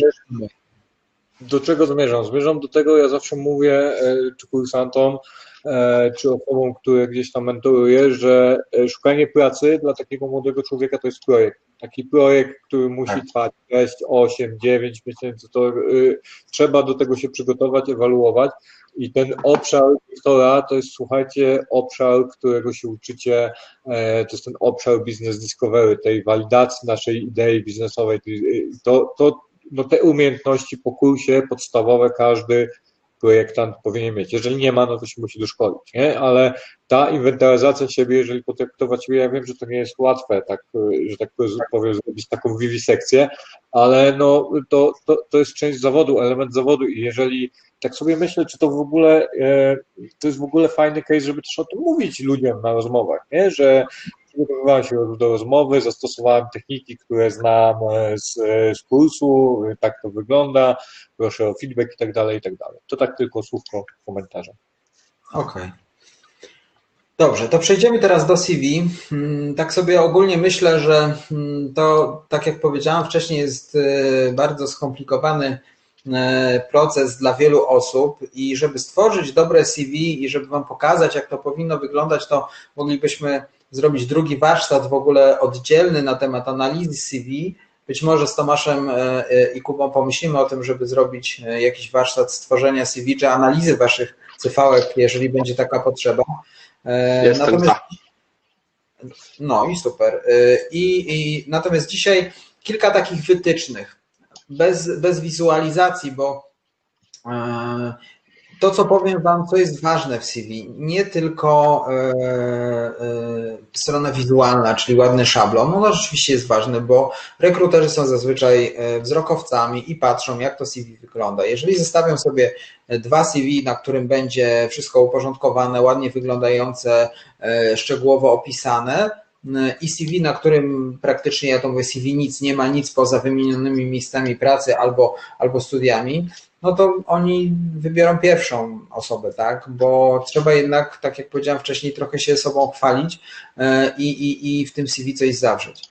E, natomiast strona wizualna to jedno, a strona merytoryczna to drugie. I ta strona merytoryczna jest niezwykle e, istotna, bo może być piękny wizualny, pięknie wizualny szablon, ale może w tym CV tak naprawdę nic poza tym szablonem nie być. I teraz co powinno być, jak powinno to CV wyglądać? Przede wszystkim jedno uniwersalne CV absolutnie nie. E, stworzenie jednego szablonu i wysyłanie na wszystkie oferty, to wierzcie mi się w ogóle nie sprawdzi, ze względu na to, że to, co mówiłem już wcześniej, CV powinno być kompatybilne z ofertą pracy. Dlatego mówiliśmy o doktorze, żebyście mogli sobie popatrzeć na e, ofertę pracy, na swojego doktora e, i na swoje CV. Co ja mam z tego, wpisałem sobie doktora CV, ale okazuje się, że ten e, mój doktor w ogóle nie jest kompatybilny i CV z ogłoszeniem. No i wtedy trzeba się zastanowić, czy mam tam wysłać ofertę, czy, czy dostanę tą pracę. Oczywiście, wysyłać można wszędzie, tak? I wiele osób tak robi, bo szuka pracy, jest desperowana, więc śle te oferty na, każdą, na każde ogłoszenie. Ale trzeba też pamiętać o tym, że e, nie liczmy wtedy na odpowiedź, jeżeli nie spełniamy e, warunków z ogłoszenia. I w tym CV, jak już macie ten, to bazowe CV, to wtedy bierzecie CV i bierzecie ogłoszenie i patrzycie, które warunki, wymagania z ogłoszenia macie zawarte w CV. Oczywiście broń Was, Panie Boże, przed kopiowaniem tego, co jest w ogłoszeniu do CV, bo, bo to się też nie sprawdzi, ale zobaczenie, jeżeli tam jest rozbieżność między jedną czy dwoma wymaganiami, to może przejść, jeżeli to nie są rzeczy y, ważne, branżowe, bo kompetencji miękkich nie jesteście w stanie w jakiś sposób zwizualizować w CV, tak? Możecie o nich napisać, że je posiadacie, no ale wiedza branżowa, jeżeli, nie wiem, yy, potraficie programować w Pythonie, a nie napiszecie tego, tego w CV, a jest to wymagane, no to wiadomo, że rekruter tego nie będzie wiedział, a tego będzie szukał, bo w ogłoszeniu, jak zobaczycie sobie na wymagania, to tam będą słowa klucze i te słowa klucze powinny w CV się znaleźć, czyli jeżeli wymagają Pythona, e, biegłej znajomości angielskiego i znajomości Excela, to te słowa powinny się w CV znaleźć. Dlaczego? Dlatego, że po pierwsze, rekruter będzie szukał ich, po drugie, jeżeli analizować CV będzie system ATS, system ATS to jest taki system do rekrutacji, który automatycznie e, analizuje CV po słowach kluczach, które wskaże rekruter. Jeżeli selekcja jest dokonywana przez system ATS i nie będzie słów kluczy, no to ta wasza CV może zostać odrzucona, więc o tym trzeba pamiętać, żeby nie robić jednego uniwersalnego CV, tylko dopasowywać je do danej oferty. Tylko to, co powiedziałem, podkreślę, nie kopiujemy tego, co jest w ogłoszeniu.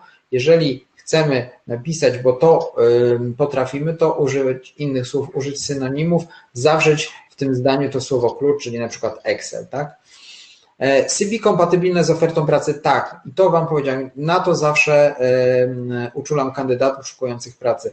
E, nawet jeżeli ma to za, zająć więcej czasu, to prędzej dostaniecie pracę, jeżeli CV będzie jak najbardziej dopasowane do oferty pracy. Oczywiście w 100% może nie być w ogóle, tak? Ale niech to będzie to 80-90% dopasowania i wtedy uważam, że to i tak będzie dobrze. E, CV na jednej stronie totalny mit. Absolutnie tutaj e, z tym się nie zgadzam. Wiele osób, nawet z wieloletnim doświadczeniem, często pyta, no jak ja mam zawrzeć to moje 15 lat na jednej stronie? No nie da się zawrzeć, tak? Bo jeżeli będzie to CV na jednej stronie, to tam absolutnie żadnych ważnych rzeczy nie zawrzecie. Trzy, cztery strony CV jest ok, 15 stron, tak jak powiedziałam, to już nie ale też trzeba pamiętać, żeby nie przedobrzyć, tak? bo te 15 stron, czy nawet 7 czy 6 stron, to już też niekoniecznie może być, yy, yy, może być pozytywnie odebrane przez rekrutera. Także wszystko w granicach rozsądku, ale nie zamykajcie się na jednej stronie, jeżeli e, macie czym się pochwalić, jeżeli macie co napisać, to niech to nawet będą jedna i pół strony, nic się tutaj z tym absolutnie nie dzieje. E, podsumowanie zawodowe na początku CV. Warto je tam zamieścić.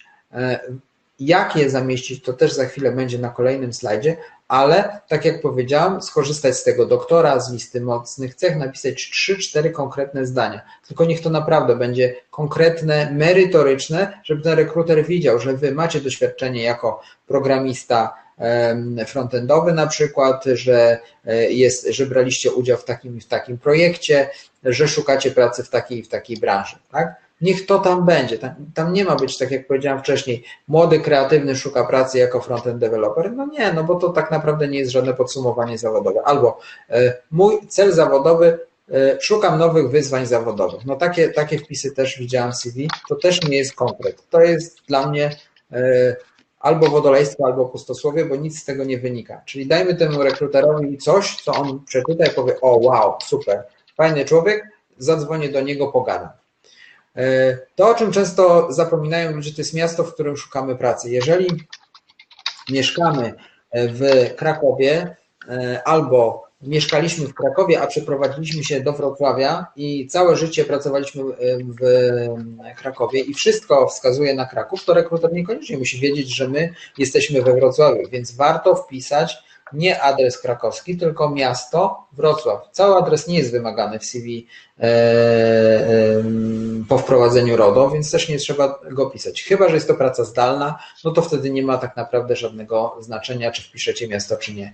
Ale jeżeli jest to praca w konkretnym mieście, a wy dopiero się do niego relokowaliście, warto to miasto wpisać. Albo, tu jeszcze jedna informacja, jeżeli praca jest we Wrocławiu, a wy mieszkacie w jakiejś wsi pod Wrocławiem, to też warto wpisać wtedy województwo. To też ułatwi e, identyfikację rekruterową.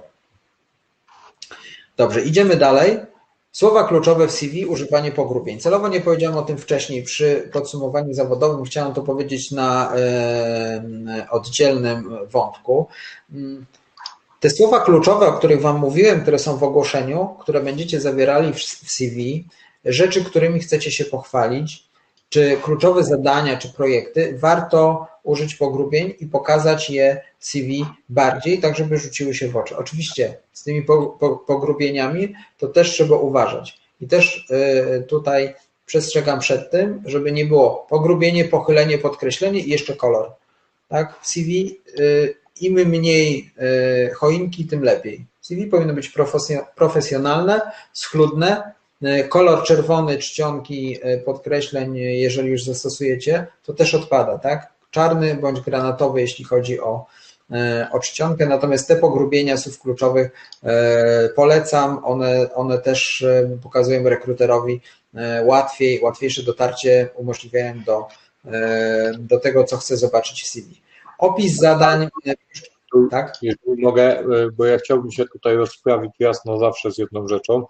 E, tak. Powiedz, jak rekruter patrzy na suwaczki albo na gwiazdki, czyli język angielski na cztery gwiazdki, albo Excel na trzy gwiazdki, albo na 60%. Albo na 70%. Albo ja na to 70%. o tym będę mówił, Tomek. Będę Aha. mówił o tym na następnym slajdzie. Odniosę się do tego. Mam to okay. też napisane. E, opis zadań w poszczególnych miejscach pracy i tutaj też pamiętajcie, że ten opis, jeżeli macie e, powiedzmy zakres obowiązków, jest w nim 20 obowiązków, to wypiszmy te najważniejsze. Jeżeli macie jedno miejsce pracy i wypiszecie 20, to jeszcze może przejdzie, ale jeżeli macie 5 miejsc pracy i to CV Wam się wydłuża do 5 stron, to wypiszmy tylko te, które mają znaczenie na nowym stanowisku. Tak jak mówiłem wcześniej, jeżeli e, nie wiem, zajmowaliście się kserowaniem dokumentów, a to kserowanie w ogóle nie ma e, związku z nowym stanowiskiem, to tego nie trzeba pisać. Prace wakacyjne. Dla osób poszukujących zatrudnienia, pierwszego zatrudnienia, pracę wakacyjną też warto wpisać. Pokazuje to Waszą aktywność. Nawet jeżeli nie będzie się to wiązało z nowym stanowiskiem, to przy tych osobach, które zaczynają swoją karierę zawodową, to warto takie aktywności też pokazać, bo pokazujecie, że już gdzieś na przykład na studiach pracowaliście, podjęliście staż, podjęliście praktyki. O tym mówiłem wcześniej, warto też o tym powiedzieć. E, No i o tym już mówiłem, tak? Osiągnięcia, sukcesy, kluczowe projekty, portfolio. O portfolio będzie oddzielna część, ja trochę o tym powiem, pewnie też Tomek o tym będzie mówił. E, też warto to zamieścić w CV. Jeśli chodzi o osiągnięcia, sukcesy czy kluczowe projekty, jeżeli one miały miejsce w określonym e, miejscu pracy, to warto pod zadaniami wpisać, nie wiem, kluczowe projekty, kluczowe osiągnięcia i wymienić. Jeżeli e, nie pracowaliście, a mieliście osiągnięcia na uczelni, to warto też, można wtedy dodać w CV po prostu realizowane projekty jako oddzielną, jako oddzielną rubrykę. E, dobrze, i teraz to, to, o czym mówił Tomek i Kuba, czyli te suwaczki i, i znajomości języków i, i, programów. Jeśli chodzi o mm, suwaczki, to tak naprawdę one niewiele mówią, bo często przyglądając się CV-kom, to nie wiadomo, jak zinterpretować taki suwak, w zależności od szablonu, jaki jest. Często jest tak, że nie wiadomo, czy to jest poziom niski czy wysoki, dlatego lepiej określić to słownie. Języki, skala europejska, czyli język obcy B1, B2, C2, zdecydowanie tak. Obcy angielski średni to tak naprawdę działa na waszą niekorzyść, bo średni to jest praktycznie nijaki.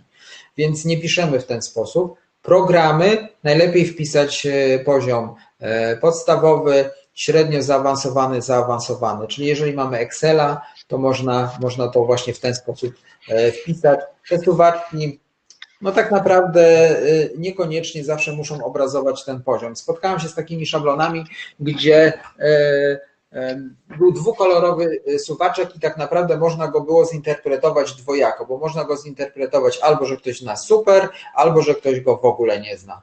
Więc, więc polecam, żeby to opisać. No i teraz CV w języku obcym. CV w języku obcym, najczęściej angielskim, warto zastosować tylko kiedy ma to sens, czyli w sytuacji, kiedy pracodawca tego od nas oczekuje, kiedy jest to firma zagraniczna albo w CV wymagane jest znajomość języka angielskiego. Nawet w języku, nawet w branży IT zdarza się tak, że jest to firma polska, gdzie ten angielski nie jest zawsze używany, albo w ogóle nie jest używany, albo sporadycznie. No i rekruter nie ma obowiązku zna, zna, znajomości języka angielskiego. A może selekcję CV robi stażysta, który też nie zna języka angielskiego, bo tego nie wymagają. No i takie CV wysłane po angielsku wyląduje w koszu, bo osoba robiąca selekcję po prostu nie zna tego języka i nie, i nie zapozna się z CV, bo nie będzie wiedziała, co tam napisaliście. Więc warto na to zwrócić uwagę, żeby CV w języku obcym, czy profil w języku obcym zrobić sobie, jak będzie to potrzeba. Jeśli chodzi o profil, to akurat można zrobić i w języku polskim, i obcym na, na LinkedInie i to tutaj nie przeszkadza, ale CV można mieć przygotowane, nawet trzeba w, w dwóch, może w trzech językach, jeżeli znacie. Natomiast, natomiast wysyłać w języku obcym tylko tam, gdzie jest to wskazane. I to, co już mówili chłopaki, czyli wiedza branżowa, też o tym mówiliśmy, o programach i, i wszelkich kwestiach związanych z danym stanowiskiem. Warto też to napisać, co, co potraficie. Nie będę już rozwijał, bo o tym już trochę mówiliśmy. Kompetencje miękkie. Tomek mnie o to pytał przed webinarem, czy w CV powinno się zawrzeć kompetencje miękkie. Tak, bo one są najczęściej wymagane, natomiast często spotykam się, że mamy wymienione asertywność, kreatywność, elastyczność, otwartość. No a tak naprawdę otwartość, na co ta otwartość? Tak? Ja nie wiem, co, na, na co jest ta otwartość. Elastyczność, też, też nie wiem, na co elastyczność, więc warto te kompetencje miękkie, wymienić ich mniej, ale je rozwinąć. Czyli na przykład elastyczność we współpracy przy realizacji projektów, otwartość na pomysły w pracy projektowej, tak? Jeżeli w ten sposób opiszecie kompetencje miękkie, to one Was w jakiś sposób scharakteryzują. Natomiast rekruter nie będzie wiedział, gdzie Wy jesteście elastyczni, tak? Czy na co Wy jesteście otwarci, bo możecie być otwarci, nie wiem, no, na, na, różne propozycje na przykład, nie? Także to warto doprecyzować, żeby też dać jakiś Wasz obraz. I nie pisać 20 kompetencji, których i tak rekruter nie przeczyta. Lepiej 5, ale konkretnie. Co jeszcze jest ważne w CV? Kursy, szkolenia, staże, praktyki, wolontariat, działalność na, na uczelni. I to polecam, żeby zamieszczać. Mimo tego, że pewnie za jakiś czas, e, tak jak powiedziałem, te staże i praktyki mogą nie być istotne, natomiast na początku kariery zawodowej e, Często CV jest puste, tak? Jest, e, nie pracowaliście, macie zamieszczoną tylko szkołę, którą ukończyliście, datę urodzenia, miejsce zamieszkania, jakieś zainteresowania są wpisane, może jak, jak, jakiś kurs jeden, tak? ale były praktyki studenckie, były staże, był jakiś wolontariat, działalność na uczelni. Dlaczego tego nie napisać? No trzeba to napisać, tak? Pokaże to, że jesteście ludźmi, którzy działają, którzy już coś osiągnęli, a pracodawcy szukają ludzi zaangażowanych, więc to zaangażowanie trzeba w ten sposób właśnie pokazać, tak? Kursy i szkolenia może nie wiem, czy zawsze będą związane ze stanowiskiem, ale jeżeli były, to też trzeba je pokazać. No i zainteresowania. Rubryka często pomijana, ale tak naprawdę, no, jeżeli się czymś interesujecie, a może mieć to związek z, e, ze stanowiskiem, to dlaczego tego nie napisać? Tak? Także też jest to e, e, rubryka, o której warto pamiętać. RODO wiadomo, że musi być powinno być aktualne. E, często w CV e, zamieszczamy klauzulę stare z roku 97, ona już nie obowiązuje. Jeżeli pracodawca ma w swoim ogłoszeniu starą klauzulę z roku 2096, bo mają jeszcze niestety to my y, powinniśmy zamieścić zgodnie z RODO nową klauzulę, mimo tego, że on tam wymaga od, od, nas starej, bo my też wyrażamy zgodę na przetwarzanie danych y, y, osobowych, więc warto stosować przepisy, które są aktualne.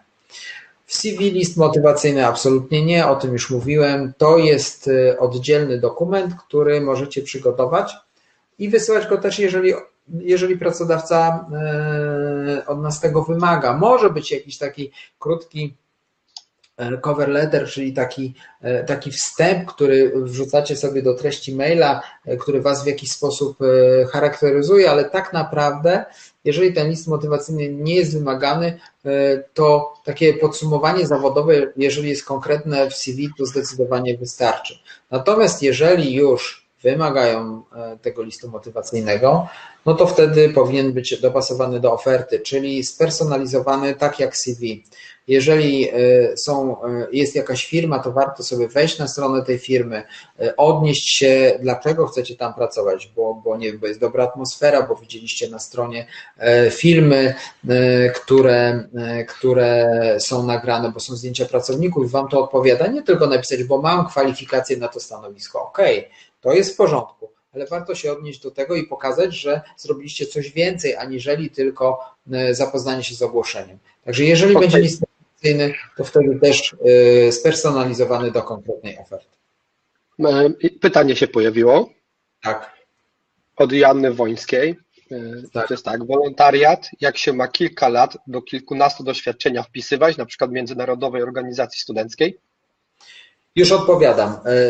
Mówiłem e, o tym też e, e, wcześniej. Jeżeli kilka lat doświadczenia jest i aplikujemy na dane stanowisko i ten wolontariat w niczym nam nie będzie potrzebny, to nie ma co wpisywać. Ale jeżeli jest to międzynarodowa organizacja studencka, a powiedzmy organizacja jest też międzynarodowa, to wręcz przeciwnie, może nam pomóc, bo międzynarodowe to język, to kontakty, więc to trzeba już rozważyć indywidualnie pod konkretną ofertę, czy będzie nam potrzebne, czy nie będzie nam potrzebne. Jeżeli nam ma to w czymś pomóc albo może pomóc, to zamieścić jak najbardziej. E, nawet może być po 15 latach pokazanie tak, e, e, takich kontaktów, bo może być, może być potrzebne, bo całe życie pracowaliśmy w firmie polskiej, a po 15 latach aplikujemy do firmy zagranicznej. Warto wtedy zamieścić. Natomiast jeżeli to mamy już wiele lat doświadczenia i w niczym nam to nie pomoże, no to wtedy, to wtedy warto, warto zastanowić się, czy, czy, czy zamieszczamy, czy nie. Tym bardziej, jeżeli to CV nam się ma wydłużyć przez to, no to wtedy, to wtedy y, może, może nie będzie konieczności o tym, y, o tym pisania CV. E, no i ostatnie, ostatni slajd, ostatni tutaj e, e, box, który widzicie, CV w formie wideo. Mm, może nie jest jeszcze mocno popularne, ale kilkukrotnie się spotkałem, że, że jest ono przygotowywane przez kandydatów. Można sobie nagrać krótkie wideo reklamujące siebie, aczkolwiek jeżeli wymagają od nas CV papierowego, to warto je wysłać a ten, to wideo jako taki dodatek do wiadomości, chyba że aplikujecie przez, przez formularz, no tam jeżeli jest możliwość załączenia takiego pliku, to można załączyć, jeżeli nie ma, no to to wiadomo, że trzeba załączyć jednak mimo wszystko to papierowe CV, a to wideo można też dołączyć na późniejszym etapie, na przykład w e-mailu E, jako podziękowanie za rozmowę rekrutacyjną, o tym też będę e, za chwilę mówić. I tyle, jeśli chodzi o CV. Przejdziemy teraz do profilu w mediach społecznościowych. Jak mówiłem, dużo, dużo mówię. E, jeszcze trochę rzeczy mamy do omówienia, więc postaram się przyspieszyć. Profil zawodowy w mediach społecznościowych. Ostatnio dostałem takie pytanie, albo jestem studentem, to mi tam LinkedIn nie jest potrzebny. No i tak i nie, dlatego że jeżeli szukamy pracy będąc na studiach, to, to mimo wszystko powinniśmy pomyśleć o założeniu tego profilu zawodowego, nawet jeżeli on nie będzie jakiś mocno rozbudowany, to powinniśmy już zacząć działać w tej sieci, żeby nawiązywać kontakty, bo wiele rekrutacji toczy się właśnie na profilu zawodowym na LinkedInie. Często jest tak, że rekruterzy nie wrzucają ogłoszeń na portale e, rekrutacyjne, tylko właśnie poszukają, poszukują pracowników poprzez swoją sieć kontaktów. Dlatego sugeruję, żebyście sobie takie profile założy, założyli, jeżeli nie macie.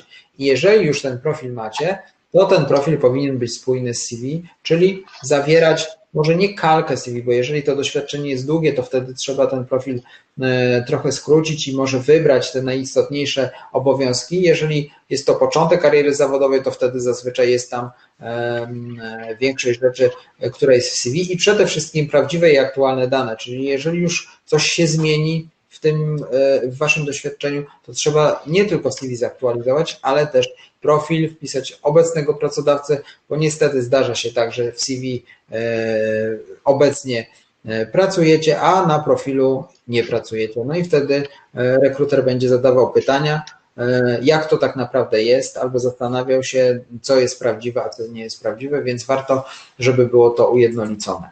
Kolejna rzecz, żeby budować swoją markę osobistą, o tym mógłbym zrobić kolejny webinar, bo to jest bardzo rozległy temat, więc krótko Wam powiem, że budowanie marki osobistej to jest proces bardzo, e, bardzo długi i, i praktycznie e, trwa cały czas. Ja swoją markę osobistą zacząłem budować 3 lata temu. Na tym etapie mogę powiedzieć, e, ostatni artykuł, że osiągnąłem jakiś sukces, natomiast e, nie można spoczywać na laurach, że już mam jakiś poziom osiągnięty i ja nic nie będę teraz robił. No nie, no cały czas trzeba jednak e, o to dbać, bo jeżeli przestaniemy e, dbać o tą markę osobistą, to ona w pewnym momencie nam przejdzie na tak zwaną emeryturę wizerunkową, jak to nazywam. Dlatego warto publikować posty, komentować, udostępniać, lajkować jakieś posty naszych znajomych, których mamy w sieci, bo to też pokaże, że wy istniejecie.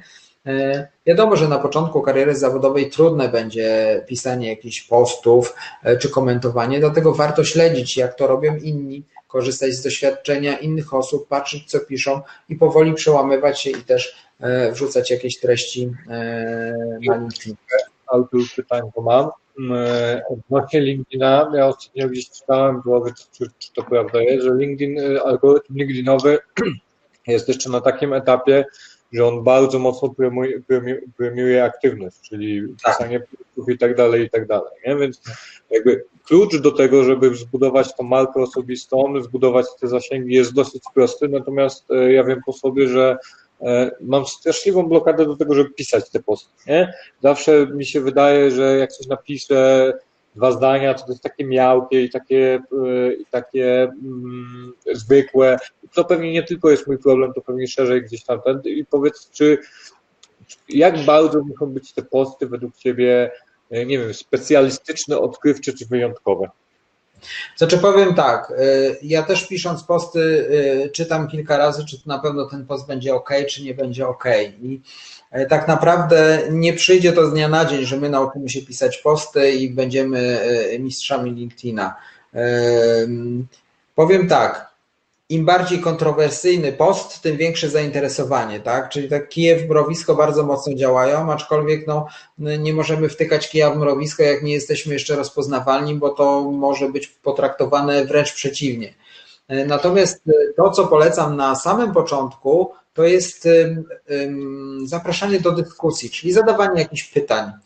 Co myślicie na temat na przykład, nie wiem, e, pracy na stanowisku takim i takim? Jakie jest Wasze zdanie w takim i w takim e, temacie? I wtedy, jeżeli e, osoba, która zaczyna swoją przygodę z LinkedInem, zacznie pisać, to będzie powoli się przełamywać, bo ludzie będą pisali, komentowali tylko jedna rzecz. Jak już piszą komentarze, to odpowiadać na te komentarze.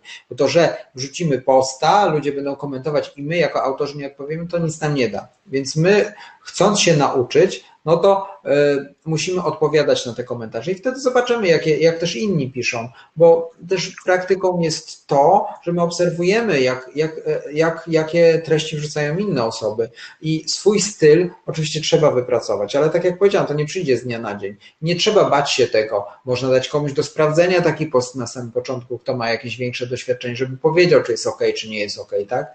Także no, metod jest tutaj dużo, natomiast no nie trzeba bać się tego pisać, aczkolwiek wiem, że taki strach ma dużo osób e, przed pisaniem i publikowaniem. Ja mówię, ja też nie zawsze jestem od razu pewny, że chcę wrzucić post w takiej czy, nie, czy, czy w innej formie, też czasami się zastanawiam, e, redaguję kilka razy, więc, więc tego nie ma co się e, bać, po prostu trzeba próbować i z czasem na pewno to, to przyjdzie. Oczywiście, jeszcze jedno zdanie na ten temat. Nie będzie tak też, że każdy będzie mistrzem LinkedIna i każdy będzie publikował super treści. To nie o to chodzi. Chodzi o to, że e, żeby po prostu istnieć. Szczególnie w momencie szukania pracy, żeby mieć taki pozytywny, e, mm, pozytywny obraz siebie wśród rekruterów, bo jeżeli będą też nas znali, to też inaczej podejdą, bo rekruterzy też będą patrzyli, jaka jest nasza aktywność na profilu społecznościowym.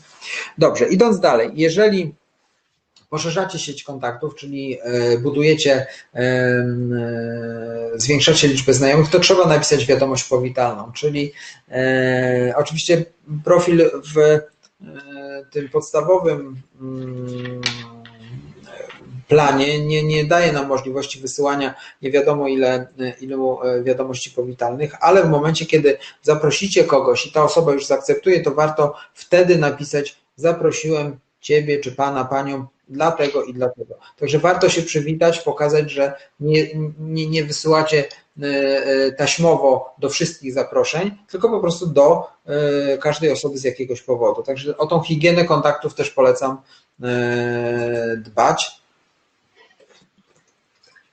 LinkedIn daje możliwość zdobycia referencji.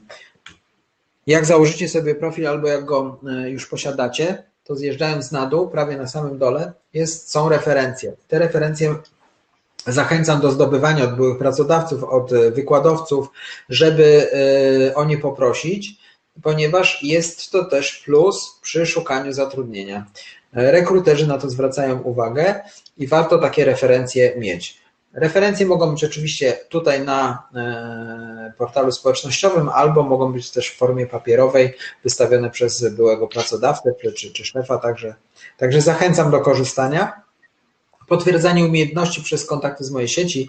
E, przykładowo, jeżeli e, pracowaliście z, jako, nie wiem, no już ten, nie, niech będzie ten programista Python i jakiś kolega z wami pracował w zespole, może to potwierdzić, to też, też niech to potwierdzi, bo to też jest jakiś plus pokazujący, że wy taką, a nie inną e, wiedzę posiadacie. Oczywiście, no, nie, nie zachęcam do, e, do zdobywania tych potwierdzeń, e, jeżeli coś jest niezgodne z prawdą, albo proszenie wszystkich, żeby potwierdzali, no bo to też jest widoczne, że nagle macie, nie mieliście nic, a tu jest 50 potwierdzeń, żeby to i to potraficie przed rozmową rekrutacyjną. No nie o to chodzi, tak? Niech to będzie wiarygodne, niech to będzie przemyślane, zawsze, e, e, zawsze to będzie lepiej postrzegane przez rekrutera niż, e, niż robienie czegoś przed rozmową rekrutacyjną specjalnie, żeby pokazać. Obserwacja interesujących firm, czyli jeżeli wypiszecie sobie to swoje top 10, to można taką firmę na LinkedInie znaleźć, dodać do obserwowanych i wtedy będziecie też mieli informacje, bo często firmy publikują oferty pracy na swoich profilach, dostaniecie powiadomienie, że taka firma opublikowała post czy ofertę pracy Także też warto z tego skorzystać. E, I tyle, jeśli chodzi o profil zawodowy i teraz portfolio. Ja krótko opowiem i, i za chwilę oddam głos Tomkowi, bo, bo mówił na początku, że będzie chciał też o tym powiedzieć. Więc jeśli chodzi o portfolio, no to portfolio przy stanowiskach czy to kreatywnych, czy programistów jest bardzo ważne. Jeżeli mamy się czym pochwalić, to warto to portfolio, tym portfolio się pochwalić. I co to może być? Może być to własna strona internetowa, może być to, mogą być to strony dla klientów czy znajomych. Jeżeli takie macie, to warto wpisać to w CV, warto podać adresy, tak żeby rekruter mógł sobie kliknąć i zobaczyć, jak taka strona wygląda. Może być to prywatne repozytorium na GitHubie. Jeżeli macie, to też warto link do strony czy stron w CV zamieścić. Mm, I teraz to, co mówiłem Wam na początku przy tym 15-stronicowym CV, gdzie kandydat miał opisane wszystkie projekty, no i super, i można te projekty opisać, oczywiście. I nawet przy stanowiskach programistycznych jest to wskazane, żeby te projekty były opisane, ale nie w CV, tylko albo w oddzielnym PDF-ie, albo możecie przygotować prezentację. I przygotowując taki plik, warto zachować te trzy punkty, które tutaj Wam opisałem. Czyli przedstawiacie problem, po co w ogóle był realizowany ten projekt, jakie były jego założenia, cele i oczekiwania klienta, czy znajomego, czy wasze, dlaczego zrobiliście tą stronę, co było jej celem. Sposób realizacji, czyli jakie materiały użyliście, jakie oprogramowanie, jakiego języka użyliście do, do, do, do postawienia strony, jakie były etapy, w jakim czasie żeście to zrealizowali. Także też warto to napisać. I kolejna rzecz, efekt końcowy, czyli co było co było efektem Waszej pracy. I tak rozpisany projekt powie coś więcej rekruterowi, aniżeli tylko wskazanie samego czystego adresu odsyłającego do strony internetowej czy do repozytorium. Natomiast to, co jest ważne, ja uważam, że warto chwalić się tym, co się zakończyło sukcesem. Czyli lepiej pokazać trzy świetne projekty niż 10 przeciętnych. Jeżeli wiecie, że któryś z projektów no, nie jest dobry, nie jesteście z niego zadowoleni albo nie wypalił, to moim zdaniem nie ma co o tym pisać, bo rekruter jak zobaczy trzy bardzo dobre projekty, to sobie je przeanalizuje i powie o super, a jeżeli będzie miał trzy świetne i, i siedem przeciętnych, to może wejdzie akurat w trzy przeciętne i stwierdzi, no jednak ta wiedza czy to doświadczenie, które macie, mi nie odpowiada i zaproszę na rozmowę inną osobę. No i próbki prac, jeżeli to szczególnie ważne właśnie na stanowiskach programistycznych, jeżeli programujecie w kilku językach, to warto te próbki kodu w każdym języku pokazać, żeby rekruter widział, że rzeczywiście macie taką wiedzę. I tyle ode mnie o portfolio. Tomaszu, czy ty coś chcesz do tego dodać? Halo, halo. Wyciszyłem się, bo klawiaturę mam głośną. Już mówię. W kontekście portfolio, słuchajcie, bardzo istotna sprawa. Dla młodego projektanta przede wszystkim najistotniejsze jest nie obrazek, tylko pewien spo, sposób myślenia, pewien modus operandi, który powoduje to, że ja w jakiś konkretny sposób y, mierzę się z problemem, ten problem w konkretny sposób rozwiązuję, weryfikuję swoją pracę, różnicuję i szukam informacji zwrotnej, czyli to jest ten sposób, sposób myślenia, sposób realizacji projektu tak naprawdę jest najistotniejszy, bo te skille, słuchajcie, dotyczące, nie wiem, czy ładnych makiet, czy ładnych obrazków, czy nie wiem, języka branżowego nawet, to są rzeczy, których można się nauczyć stosunkowo szybko. Natomiast takiego sposobu komunikacji, sposobu rozwiązywania problemów, tego, tej, tej filozofii pracy projektanta, no to trzeba, to, do tego trzeba mieć solidne podstawy. Nie? To nie są kompetencje twarde, to jest pewien proces projektowy, który musi być wykonany i ten proces projektowy zakłada właśnie kolejne kroki i etapy. Jeżeli ty, wy te etapy potraficie wykazać, pokazać, rozmawiać o tym, rozwiązywać problemy, przyjmować informację zwrotną, krytykę nawet wręcz często, to jest dużo, dużo łatwiej. Nie? I dlatego jeżeli robicie to, to, to bardzo celna uwaga. Jeżeli pokazujecie portfolio, to naprawdę pokażcie raczej case study dwóch projektów, nawet jeden, który jest taki tak zwany in progress, który gdzieś tam jeszcze dłubiecie, robicie dla kogoś lub nawet dla siebie i, i robicie cały przewód, cały proces projektowy odtwarzacie, e, opiszcie to dobrze, przygotujcie dobrze prezentację z tego, e, z tego projektu, a nie dokładając, wiecie, tysiące obrazków, y, dribla, beanza i, i, inne rzeczy, które nie mają kontekstu biznesowego i które są, y, trwa sekundy, żeby podważyć tego typu y, zadania. Nie? Jeżeli będziecie wiedzieć, co robicie i jak to robicie, no to wtedy, wtedy nawiązuje się dialog, a jeżeli przyjdziecie na rozmowę i zaczniecie rozmawiać, to już jest, jesteście już w połowie, że tak powiem, mostu. Dokładnie tak. No, ale to tylko, jak, wiesz, bo teraz przytoczyłeś dużo przykładów, ale jak ktoś startuje na UX-a, no to dobrze, jak przyniesie obrazki i pokaże, jak ładnie robi. No, a ty oczywiście musisz z sarkazmem tutaj. E, nie słuchajcie Kuby, on sobie żartuje. E, najistotniejsze UX to jest myślenie.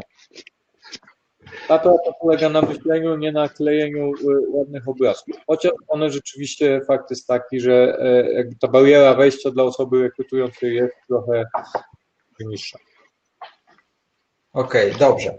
No idźmy dalej. Dziękuję chłopaki. E, komunikacja z rekruterem. Zdarza się tak, że e, piszecie do rekrutera na profilu zawodowym, nie ma rekrutacji e, oficjalnej, natomiast no, macie kontakt, no nawet ze mną, tak, wiecie, że rekrutuję na stanowiska juniorskie, na stanowiska programistyczne i chcecie do mnie zagadać, żeby zapytać się, czy mam dla Was pracę, czy nie. Przede wszystkim a dotyczy to oczywiście obu stron, bo jak rekruter szuka, to też powinien e, spersonalizować e, wiadomość do kandydata. E, I tak samo kandydat, jeżeli szuka pracy i pisze do rekrutera, to przede wszystkim, czy to jest e-mail, czy to media społecznościowe, ta wiadomość powinna być spersonalizowana pod, dane, pod daną firmę, pod stanowisko, które szukacie. Także warto zapoznać się ze stroną wcześniej, czy firma w ogóle zatrudnia takie osoby na stanowiska, na które wyszukacie, bo jeżeli taką informację otrzymacie, to warto się do tego odnieść, że wiem, że Państwa firma zatrudnia na takie stanowisko, a ja szukam, mam taką i taką wiedzę i chętnie podejmę współpracę. Yy, I to, to jest to, o czym tutaj piszę, czyli taki list motywacyjny w wersji short. To nie ma być yy, yy, wypracowanie, to nie ma być CV, jeżeli zagadujecie, żeby w ogóle zapytać, e, czy jest oferta pracy, to warto e, napisać, dlaczego chcecie pracować w tej firmie.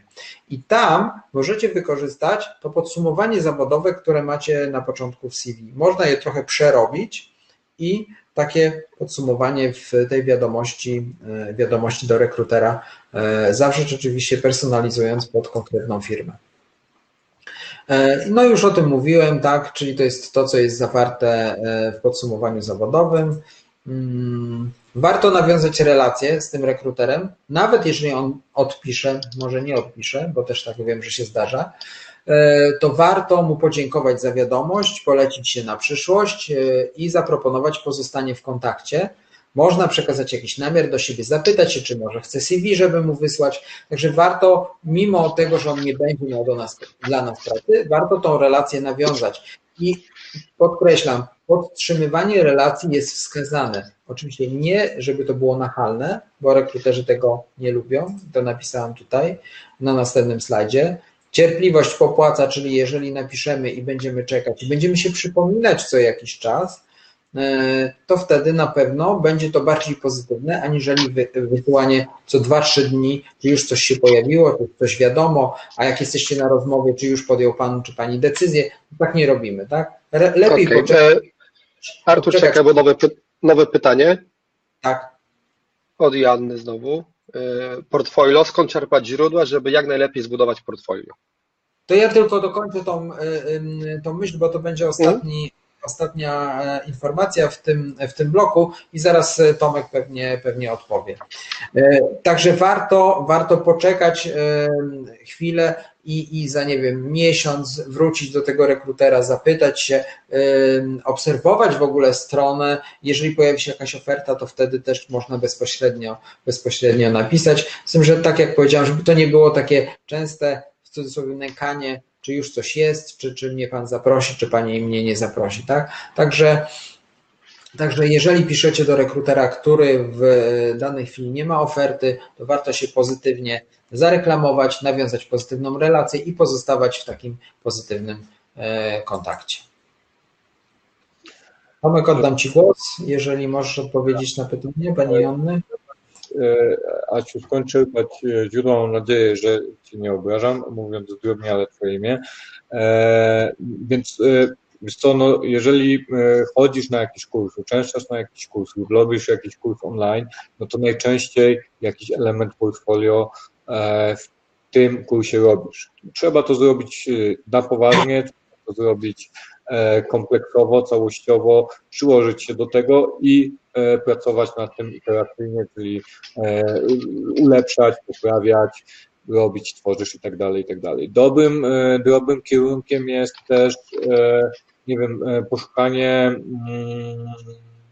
na przykład w branży, jest w branży w w NGO, gdzie gdzieś jakieś społeczne projekty, czasami, nie wiem, schronisko potrzebuje strony internetowej, cokolwiek, co, co, co może zrobić, do czego ma dostęp, co najważniejsze, to jest słowo, słowo klucz, co ma kontekst biznesowy, czyli są jakieś wymagania na to, żeby ta strona dla tego rzeczonego schroniska powstała, te wymagania musisz przepracować, musisz je ogarnąć w zestawieniu z jakby oczekiwaniami użytkowników, oczekiwaniami biznesowymi, dostępnością też technologii, bo tą stronę ktoś przecież musi zakodzić, postawić i, i w ten sposób przepracować cały proces. I dużo bardziej wartościowe będzie przepracowanie małej strony internetowej, nawet landing page'a dla jakiegoś, jakiegoś drobnego dla jakiejś drobnej, niewielkiej organizacji, niż na przykład są takie pomysły, młodzi projektanci mają, a przerysuję sobie sklep IKEA albo przerysuję sobie sklep Allegro. Jest najgorsze, co możesz zrobić, bo nie masz kontekstu biznesowego i jak siądziesz z projektantem na rozmowie, to on zapyta, dlaczego podejmujesz takie, a nie inne decyzje. Nie będziesz w stanie odpowiedzieć, to wszystko będą hipotezy. To jest to, no, robić przede wszystkim. Możesz realizować swoje własne pomysły. Jeżeli masz pomysł na aplikację lub na, na platformę, możesz przeprowadzić badania, przeprowadzić biznes, biznes discovery, zebrać wiedzę specjalistyczną, przepracować to wszystko i tworzyć krok po kroku. Szukanie pracy, tak jak tutaj rozmawiamy, to jest projekt i to trwa kilka miesięcy, więc na pewno coś fajnego w tym czasie można, się, można zrobić i jeszcze raz podkreślam, bardzo ważne jest pokazywać rzeczy, które są w trakcie. Bardzo, bardzo ważne jest mówić o tych błędach, które w, w procesie projektowym popełniamy, bo te błędy zawsze się pojawiają i one są kołem w ogóle zamachowym postępu, takie, takie błędy, postępu produktu cyfrowego jakiegokolwiek. Więc ja. Dzięki Tomek. Dobrze, i przejdźmy dalej. Samo kształcenie w trakcie poszukiwania pracy. To, co Wam już mówiłem na samym początku, jak pewnie pamiętacie, że wynotowując swoje mocne strony, wynotowujecie też rzeczy, których musicie jeszcze się douczyć, które musicie, kompetencje, które musicie nabyć i warto w, na etapie poszukiwania pracy skorzystać z możliwych form samokształcenia, bo na rozmowach rekrutacyjnych też pojawiają się takie pytania, jak pan czy pani poszerza swoją wiedzę w tym momencie, szczególnie jeżeli skończycie studia i, i, i nie uczycie się nigdzie, nie byliście na żadnych kursach, to takie pytanie może się pojawić. W sieci jest bardzo dużo darmowych webinarów, jak chociażby dzisiejszy nasz, tak, ale też są branżowe webinary. Dlatego na, na LinkedInie one się często pojawiają, czy na jakichś grupach branżowych na Facebooku. Warto, warto śledzić i z nich korzystać. I wtedy w momencie, kiedy, kiedy e, tworzycie to CV, też warto taką informację zawrzeć, bo na początku waszej kariery zawodowej takie informacje będą cenne dla przyszłego pracodawcy, że e, uczestniczycie w jakichś darmowych szkoleniach e, i zdobywacie takie, a nie inną wiedzę. Szkolenia, które są organizowane przez firmy szkoleniowe, no tutaj one są zazwyczaj płatne, więc, e, więc to zależy od możliwości finansowych każdego przez platformy internetowe, które są organizowane, na przykład Udemy, tam są często fajne kursy, one są dosyć tanie, więc można też z nich korzystać. Fora branżowe, warto, warto się na takie fora zapisać. Niewiele osób też może akurat w branży IT częściej korzystają niż w innych branżach, bo, bo, bo jak rozmawiam z przedstawicielami innych branż, o forach branżowych, to oni nawet często nie wiedzą, że takie są i warto się na nie zapisać, ale w branży IT no, dużo osób korzysta, bo tam też jest często fajna wymiana wiedzy i warto też się na takie forum zapisać. Literatura i czasopisma, czyli książki i gazety branżowe, staże i praktyki. To, co już powiedział Tomek przy portfolio, też warto skorzystać z takich możliwości często wolontaryjnych, gdzie e, jakaś organizacja e, potrzebuje stworzenia strony, czy, czy jakiejś reklamy, czy formularza, też warto z tego e, korzystać i warto wtedy takie informacje w CV zawrzeć. Po co to samokształcenie? Żeby pokazać pracodawcy, że wy cały czas się rozwijacie i idziecie do przodu. A jeżeli nawet powiedzmy nie E, nie uda Wam się tego zawrzeć w Waszym CV, to warto też mieć to przygotowane w głowie, żeby powiedzieć e, na rozmowie rekrutacyjnej. E, kanały poszukiwania pracy to jest temat dosyć szeroki, ale postaram się go sprawnie omówić, ponieważ no, dużo osób opiera się na portalach ogłoszeniowych i tak szuka pracy. No, jest to, bym powiedział, słaba metoda, jest jedna, bo tych e, metod jest zdecydowanie więcej. Jeżeli szukamy jednym kanałem, to nasze szanse są zdecydowanie mniejsze niż e, w momencie, kiedy tych kanałów poszukiwania pracy jest więcej. Oczywiście portale ogłoszeniowe jak najbardziej, nie wykluczam e, i są one jak najbardziej ok. To, co polecam sobie zrobić w jakimś pliku, czy to Excel, czy Word, taką ewidencję wysyłanych aplikacji, w której wpisujecie e, stanowisko, nazwa firmy, data wysyłki aplikacji i efekt. Wtedy łatwiej Wam będzie, można też link do, do ogłoszenia, czy zrzut ekranu tego ogłoszenia e, gdzieś sobie zapisać i prowadzić taką ewidencję, bo jeżeli pracodawca do Was odzywa się po miesiącu, e, ogłoszenie już nie ma w sieci, możecie nie pamiętać, co było w tym ogłoszeniu, więc warto wtedy po prostu sobie do tego ogłoszenia wrócić i zobaczyć, co tam było zapisane, bo się lepiej wtedy do, tego, e, do tej rozmowy przygotujecie. LinkedIn, tak jak powiedziałam, bardzo często rekruterzy szukają e, e, poszukiwaniem bezpośrednim, zamieszczają oferty tylko tam, nie wpuszczając ogłoszeń w sieci, więc warto, warto korzystać. Grupy branżowe na Facebook, Yy, no, dla programistów jest tych grup e, sporo, pewnie o tym wiecie, więc warto też e, tam zaglądać. Zakładki kariera firm, nie tylko dużych, ale też tych mniejszych. Zdarza się tak, że firmy w ogóle nie publikują ogłoszeń, tylko wrzucają je na swoją zakładkę kariera i przez ten i w takiej mm, formie pozyskują kandydatów, więc też warto te swoje top 10 czy też inne firmy, których nie macie w top 10 weryfikować, czy nie pojawiła się jakaś nowa oferta pracy. Agencje zatrudnienia i doradztwa personalnego. E, doradztwo personalne bardziej pod kątem przygotowania do rozmowy e, e, rekrutacyjnej, aczkolwiek czasami często jest tak, że agencja zatrudnienia jest jednocześnie agencją doradztwa personalnego.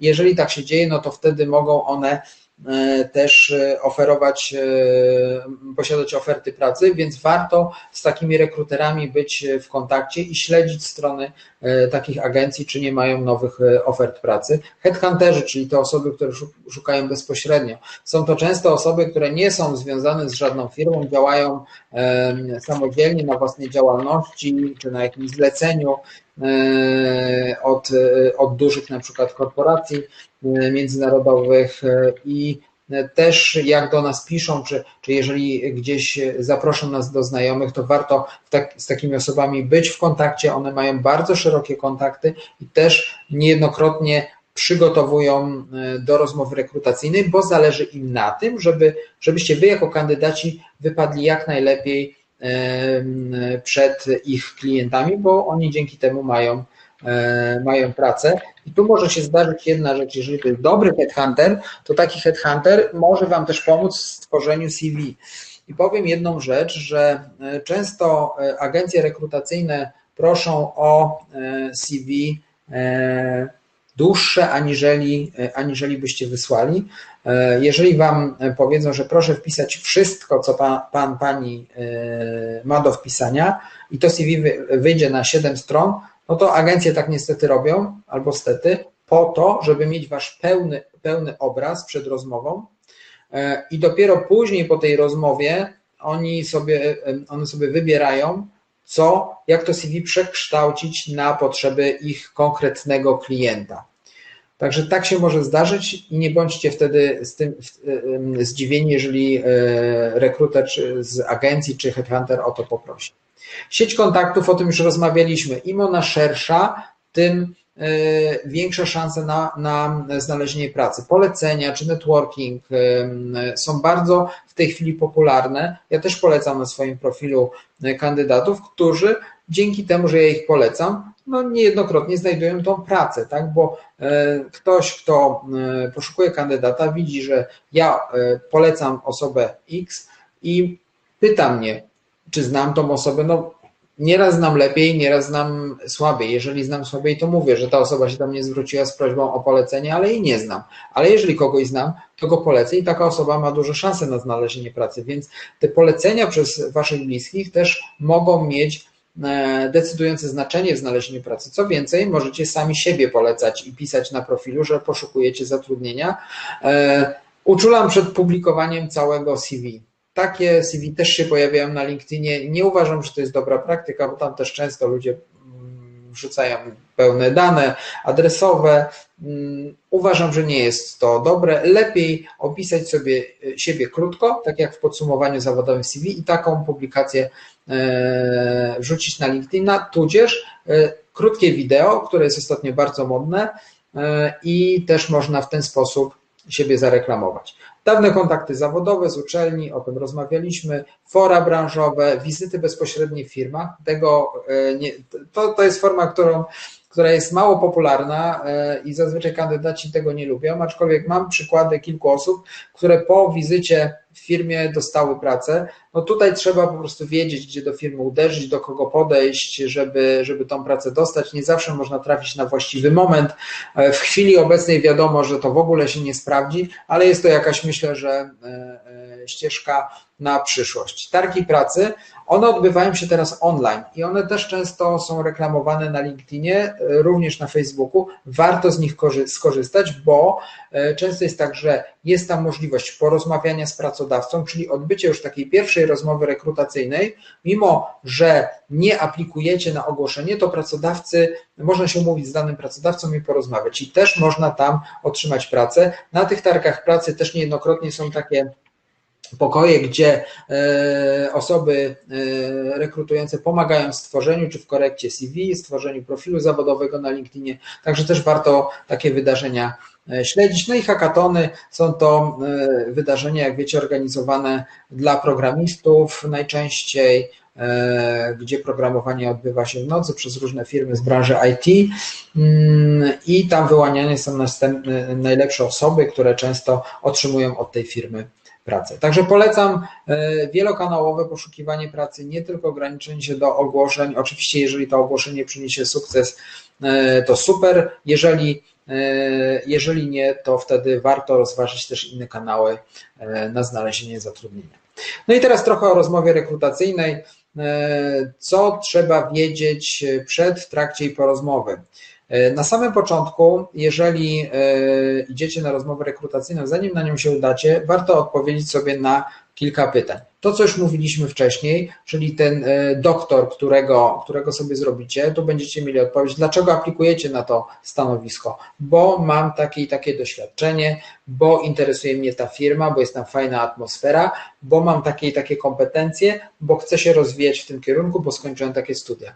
Tak? Czyli podajecie konkretne powody, bo odpowiadając sobie w domu na to pytanie, odpowiecie na to pytanie rekrutorowi, będziecie przygotowani, bo na pewno takie pytanie padnie, dlaczego Pan aplikuje na to stanowisko, bo to jest pytanie, które się najczęściej pojawia.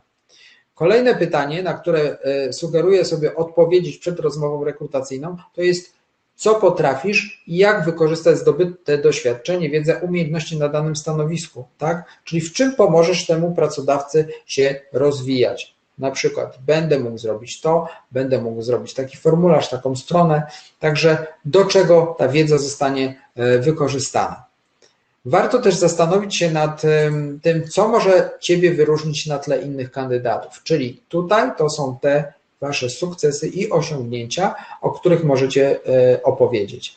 No i ostatnie pytanie, o tym już rozmawialiśmy, oczekiwania finansowe. Przygotujcie sobie te widełki, czy tą kwotę, za którą chcecie rozmawiać w domu, napiszcie sobie ją na kartce, bo rozmowa rekrutacyjna też nie oszukujmy się, zawsze wiąże się z jakimś stresem i później możemy zapomnieć. Jeżeli sobie te odpowiedzi na pytania napiszecie, przeczytacie, będzie zdecydowanie łatwiej i poziom stresu będzie niższy.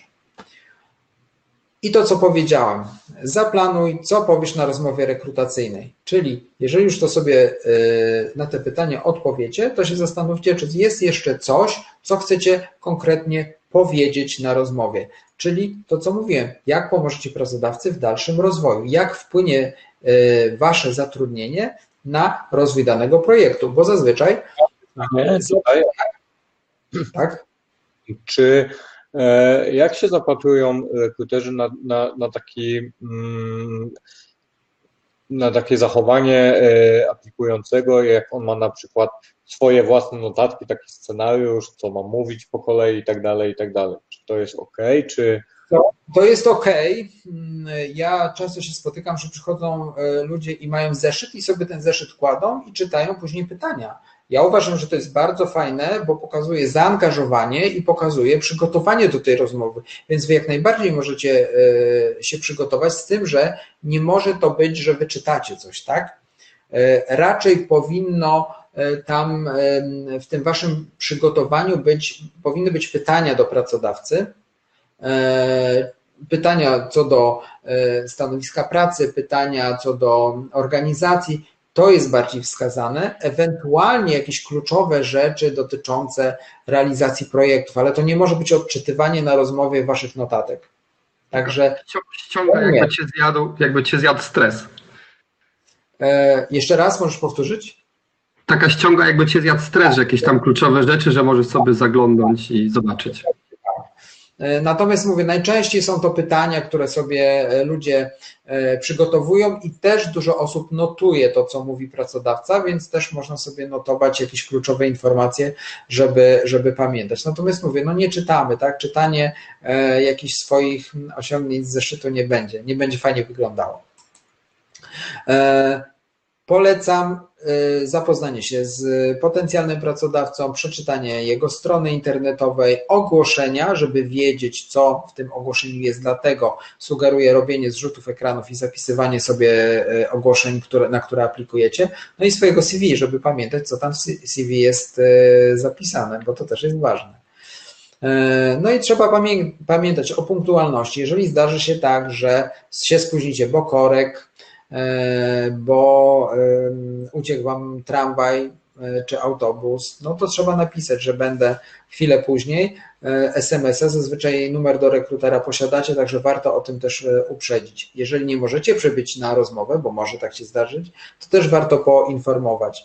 E, Czy jeżeli rezygnujecie z rekrutacji, to poinformujcie o tym, że rezygnujecie, bo e, zdarza się tak, że kandydaci nie informują o tym, e, a później aplikują do tego samego pracodawcy za jakiś czas, a rekruter no, może po prostu pamiętać, tak, że, że, że aplikowaliście, nie poinformowaliście. Dlatego uczulam, żeby e, jednak pamiętać o tej kulturze relacji, o, o takim pozytywnym wizerunku też na przyszłość, bo no, świat jest mały i nie warto tych mostów gdzieś tam ze sobą e, palić. Odpowiedni strój. Jaki strój na rozmowę rekrutacyjną? Nie musi być garnitur. W branży IT zazwyczaj jest to luźny strój i e, zakładam, że nikt nie powie Wam nic, jeżeli przyjdziecie e, na luźno ubrane, bo ja jak rekrutuję, to programiści nie przychodzą pod, e, pod krawat e, czy w garniturze, raczej przychodzą ubrani na luźno, czy to jakaś polówka, czy koszula, czy czasami też jakaś elegancka bluza, sweter. Także tutaj jak najbardziej też będzie ok. No jeżeli to będzie stanowisko wysokiego szczebla dyrektor, kierownik, no to już wtedy wiadomo, że trzeba bardziej elegancko. Fryzura zadbana, czysta, panie, makijaż też, też niewyzywający, e, skromny e, i to samo jeśli chodzi o, e, e, o paznokcie. E, O czym warto pamiętać na rozmowie rekrutacyjnej? Dobre wrażenie na samym początku, czyli przychodzicie, e, jeżeli to jest rozmowa rano, wyspani, wypoczęci, e, warto się uśmiechnąć, e, rękę podać nie na tak zwanego śledzia, tylko, e, tylko e, sztywną rękę.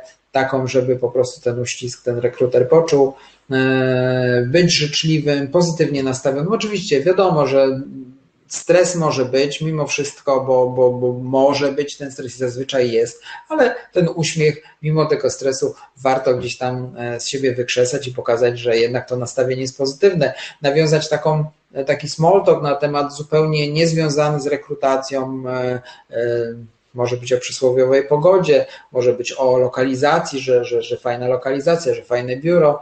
Także też warto, warto tak rozpocząć rozmowę.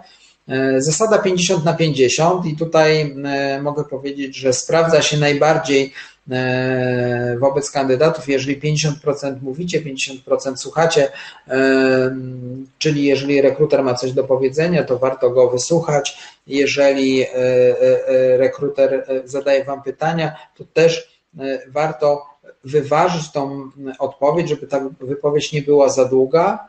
Takie osoby, które E, potrafią aktywnie słuchać i które potrafią kontrolować swoje wypowiedzi, są zdecydowanie lepiej oceniane niż te, które e, albo w ogóle nie mówią, odpowiadają bardzo krótko. Czasami miałam takie rekrutacje, że kandydaci odpowiadali jednym czy dwoma słowami, trzeba było ciągnąć za język. To jest ciężka rozmowa i dla kandydata, i dla rekrutera, a też są osoby, które są gadłami, takimi jak ja. Jak chodziłem na rozmowy rekrutacyjne, to z kolei musiałem się powstrzymywać, bo wiedziałem, że jak będę za dużo gadał, to do pracy nie dostanę, bo, bo, bo, bo, bo zamiast słuchać, to gadam, gadam i gadam, tak jak do Was dzisiaj dwie godziny.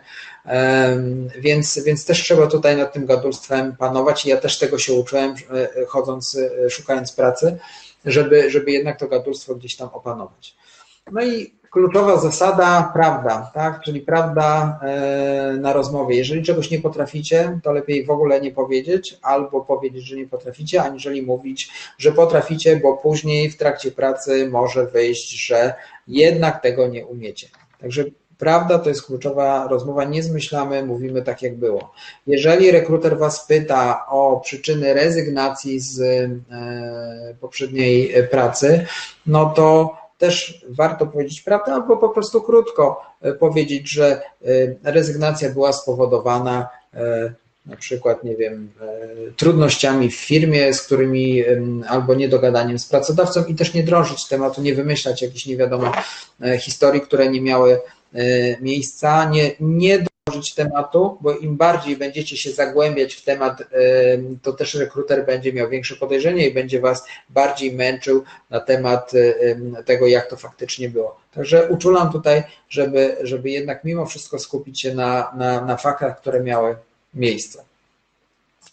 Co jest jeszcze fajnym narzędziem na rozmowie rekrutacyjnej? Odpowiadając na pytania, warto stosować tak zwany model STAR, E, czyli model gwiazdy.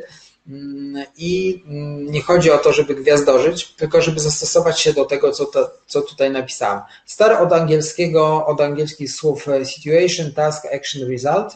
E, zaraz będziecie mieli na następnym slajdzie przykład, jak to, jak to można powiedzieć. Czyli jeżeli rekruter zadaje pytanie, to warto na początku opisać sytuację, w jakiej się znaleźliście, Potem opowiedzieć o zadaniu, które mieliście do wykonania w związku z tą sytuacją. Później opisać działania, które podjęliście do realizacji tego zadania i na końcu opisać rezultaty. I jak to wygląda w praktyce, bo będzie Wam to łatwiej zrozumieć. Zobaczcie, jeżeli rekruter Was zapyta, oczywiście no, tu, tu jest przykład z obsługi klienta, bo, bo, bo jest taki najbardziej e, moim zdaniem obrazowy. E, proszę opisać jedną sytuację z trudnym klientem podczas obsługi w e, poprzednim miejscu pracy. No i co odpowiada e, kandydat? Obsługiwałam infolinię przychodzącą, zadzwonił zdenerwowany klient, który otrzymał e, trzykrotnie wyższą fakturę e, za abonament telefoniczny. Czyli to jest sytuacja, która się zadziała podczas obsługi klienta. Co było zadaniem tego konsultanta? Zadaniem było wyjaśnienie zaistniałej sytuacji i udzielenie klientowi odpowiedzi, który był niezadowolony, no bo klient był niezadowolony, pewnie krzyczał, może używał jakichś niecenzuralnych słów. Co zrobił ten konsultant, czyli action, jakie podjął działania? Poprosił klienta o cierpliwość i powiedział, że zweryfikuje fakturę z działem księgowym i za chwilę wróci z informacją zwrotną. Czyli skontaktował się z działem księgowym, żeby udzielić klientowi odpowiedzi. No i jaki był rezultat tego? otrzymał od działu księgowego wiadomość, że faktura została wystawiona błędnie, przekazał klientowi informację, przeprosił, bo to jest wtedy bardzo ważne, w ramach rekompensaty dał jakiś rabat, klient był zadowolony. Czyli result tego całego działania. I jeżeli w ten sposób podejdziecie do każdego pytania, to wtedy też rekruter będzie miał mm, większy obraz waszej osoby, jak e, postępujecie w danej sytuacji. Oczywiście to nie jest proste i też nie chodzi o to, żebyście teraz poszli na rozmowę i myśleli, dobra, no to ja teraz muszę tego stara zrobić, czy ja to powiedziałam, czy nie. Można sobie takiego stara zrobić na przykładzie kilku pytań, które pojawiają się najczęściej na rekrutacji, one na pewno są w necie dostępne, więc możecie sobie poszukać, a jak już chodziliście na rozmowy, to sobie gdzieś rozpisać dwa, trzy pytania, takie najczęściej pojawiające się, czyli e, jest to zazwyczaj trudny klient, jak e, pani sobie radzi, czy pan z trudnymi sytuacjami, jak pani pracuje w stresie e, i tu opisać właśnie takie sytuacje, które miały miejsce zgodnie z tym modelem i będzie Wam też później już łatwiej y, odpowiadać na pytanie. To na początku może być trudne, oczywiście, że tak, tylko pamiętajcie o jednym, nie skupiajcie się, nie myślcie o tym, że to ma być ten stary. Jeżeli tak nie odpowiecie, to nic się nie dzieje, bo to przyjdzie Wam z czasem jak będziecie, no oczywiście nie, życzę, nie życzę Wam, żebyście chodzili dużo na rozmowy rekrutacyjne, tylko żebyście znaleźli szybko pracę. Natomiast jeżeli e, potrenujecie sobie nawet w domu, można z partnerem, partnerką, czy, czy, czy z kimś bliskim, to czy z kolegą, czy z koleżanką przetestować, e, napisać sobie i pierwsza rozmowa może nie pójdzie tak, ale może już na drugiej będzie zdecydowanie lepiej. Także polecam z tego narzędzia też korzystać, jest bardzo fajne i proste. E, jak już zacznie się je oczywiście wdrażać, bo mówię, na początku może, może być trudno. Co jeszcze jest ważne? O tym mówiliśmy też już wcześniej. Przygotować pytania, które możecie zadać rekruterowi, i nawet jest wskazane, żeby te pytania się pojawiły. I o co można pytać? O zakres zadań, jeżeli jest on niejasno opisany albo czegoś w tym zakresie nie rozumiecie.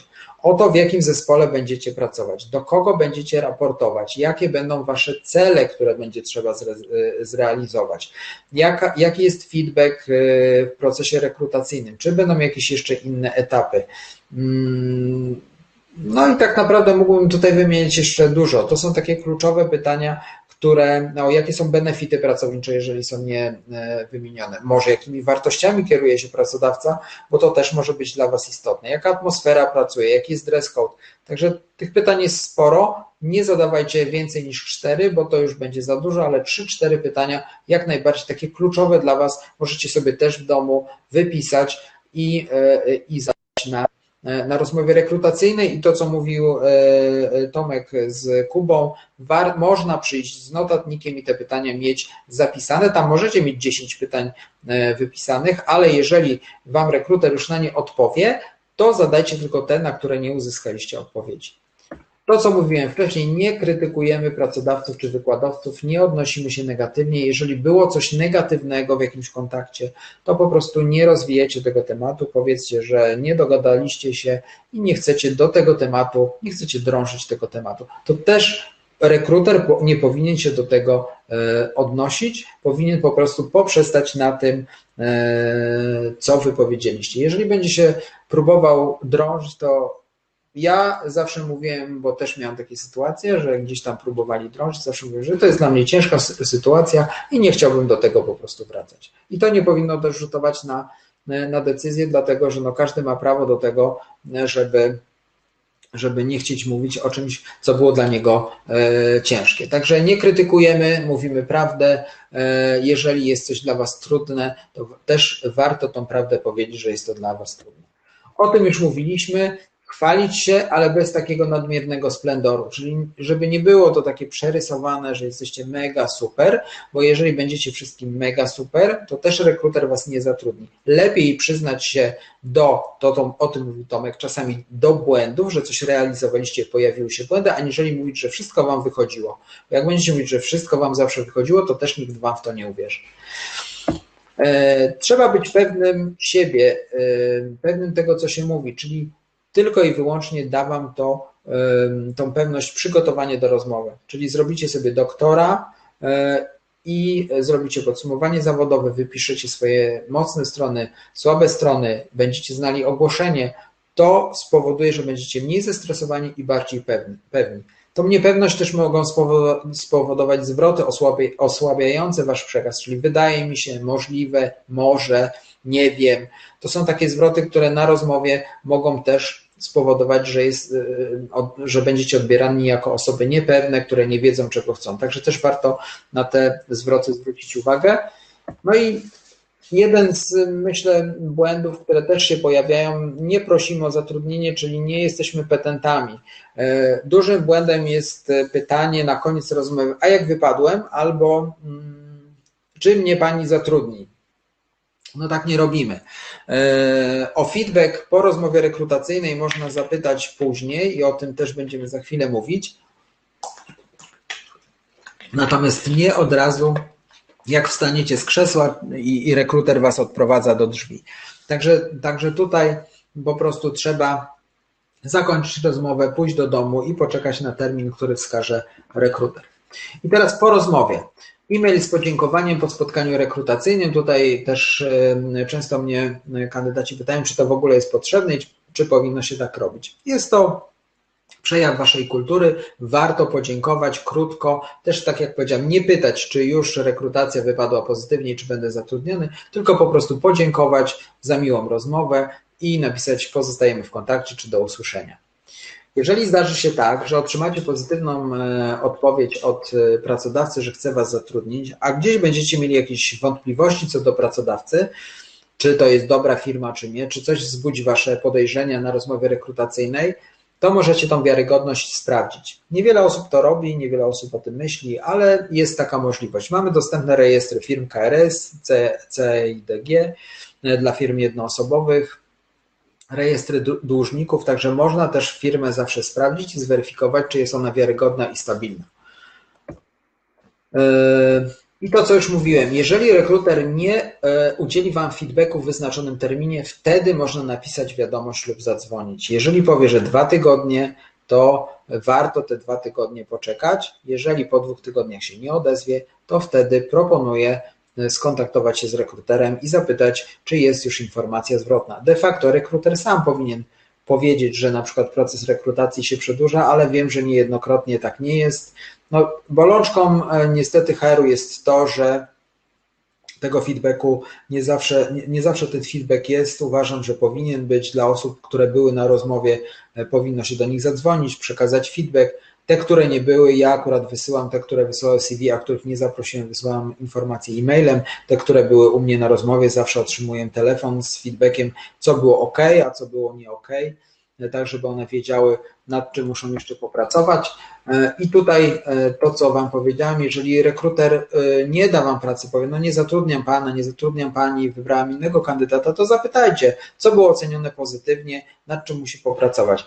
E, nie każdy rekruter będzie potrafił to zrobić, e, natomiast warto, warto spróbować, warto zapytać, e, żeby po prostu jakąś informację zwrotną od rekrutera otrzymać.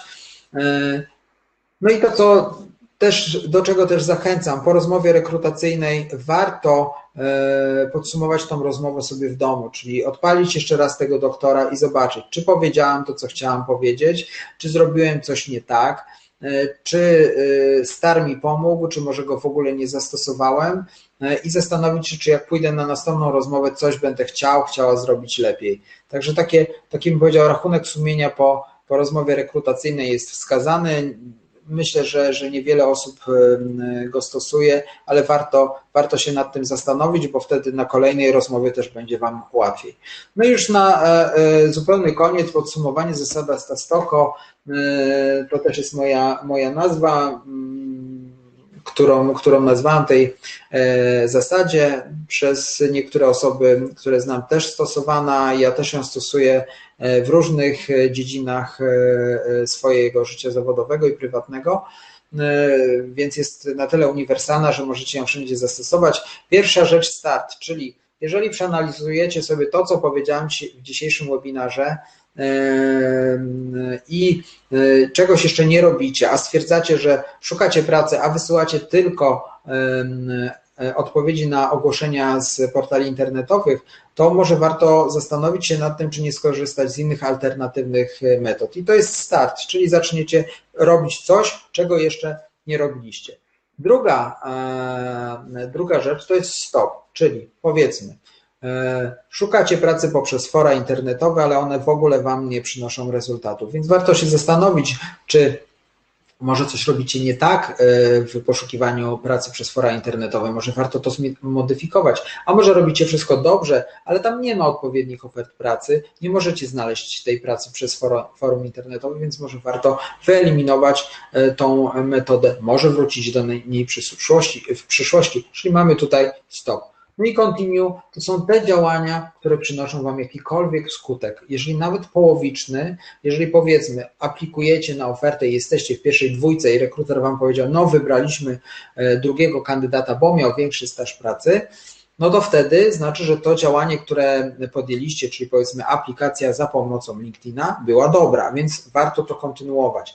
Jeżeli wasze CV, e, na wasze CV jest częsta odpowiedź, rekruter się z wami kontaktuje, no to znaczy, że macie dobre to CV, więc może nie warto go zmieniać, może nie dostajecie pracy, i problem tkwi gdzie indziej, czyli powiedzmy może w rozmowie rekrutacyjnej warto się zastanowić, czy ta rozmowa jest dobra. Czyli te działania, które przynoszą Wam jakiekolwiek skutki, warto kontynuować, może je zmodyfikować, e, bo wiadomo, że, że kiedyś przynoszą pozytywny rezultat. A co jest bardzo ważne, to już takie zdanie na koniec, pozytywne nastawienie. Nie zniechęcajcie się, czasami tej pracy, tak jak Tomek powiedział, szuka się długo, ale jeżeli pozytywnie będziecie nastawieni do rozmowy rekrutacyjnej, do rekrutera, to też to jest wyczuwalne e, w trakcie rozmowy, nawet telefonicznej, więc zachęcam do pozytywnego nastawienia. E, no i tyle z mojej strony. Dziękuję. Super, dziękuję Ci, Artur. Zeszło nam długo, ale e, w mojej opinii było naprawdę bardzo fajne rzeczy. E, słuchajcie, e, tytułem podsumowania, czy tam e, tytułem, tak się nie mówi chyba, no, whatever. Podsumowując, prosty język jest najlepszy. Podsumowując, jeżeli to, to szukanie pracy, ten projekt w kontekście tego, co Artur mówił, super mi się podoba, podoba i stary jest fajną rzeczą i to, co tam było na początku, czyli E, doktor jest fantastyczny, doktor jest ekstra. Jak nie będziecie stosować doktora, to pójdziecie do więzienia HR-owego. Taki... Tak. doktor jest ekstra. E, ten e, stetoskop, można tak, tak, powiedzieć, to też jest fajne, ale słuchajcie, w kontekście pracy projektowej, to wszystko, co mówił Artur, to jest z grubsza proces projektowy, czyli zebranie informacji, wykonywanie działań, różnicowanie, analiza, zebranie informacji zwrotnej, poprawienie swoich, swoich działań i kolejna iteracja. I tak w kółko. To jest proces projektowy, który trzeba wykonywać i e, jeżeli jesteście, macie e, podłoże jakieś takie, czy to kursy, czy studia i tak dalej, i tak dalej, to wy w sobie macie tą wiedzę. Trzeba ją tylko zacząć egzekwować, e, pozwolić sobie na tą bez, beznamiętną troszkę wiwisekcję i zacząć, i zacząć działać. Coś panowie do dodania? Nie, no bardzo warto, dużo wartościowych tematów było poruszonych. Myślę, że na pewno wszyscy, którzy poszukują pracy, to im się to przyda. Tak jest. Technicznie no, tak, jak, tak, tak, jak mówiłem, temat bardzo szeroki i, i, i długi. E, fajnie, że, że była możliwość e, bez ograniczeń. Jutro mam drugi webinar, więc wiem, że już muszę jutro się streszczać, bo e, nie mam dwóch i pół godziny, maksymalnie półtorej. Natomiast no tutaj też mieliśmy trochę inną formułę, bo były trochę e, i ciekawostek i dyskusje w trakcie, więc, e, więc ja jestem zadowolony, że, że mogliśmy sobie otwarcie i, i, i dosyć szeroko porozmawiać. Tak jak Tomek i Kuba mówili, będzie prezentacja dla Was, będzie nagranie będziemy pewnie rozmawiać też w przyszłości o jakimś takim już warsztacie e, o CV, bo to, bo to jednak jest e, temat, myślę, że najbardziej taki chodliwy, jeśli chodzi o poszukiwanie pracy, że większość osób, które szuka pracy, ma problem ze skonstruowaniem właściwego CV, takiego, które się wyróżni na tle innych kandydatów.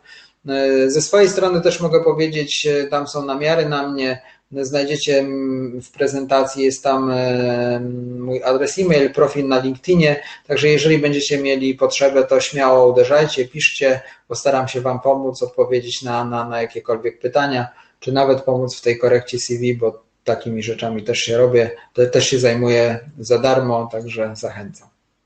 Tak jest. E, LinkedIn e, do Artura macie też w opisie i wydarzenia, i w postach, które są u nas na, na fanpage'u. E, Post na, na stronie pojawi się pewnie w przeciągu tygodnia, e, co Kuba jakoś tak spróbujemy to zorganizować. Koniecznie.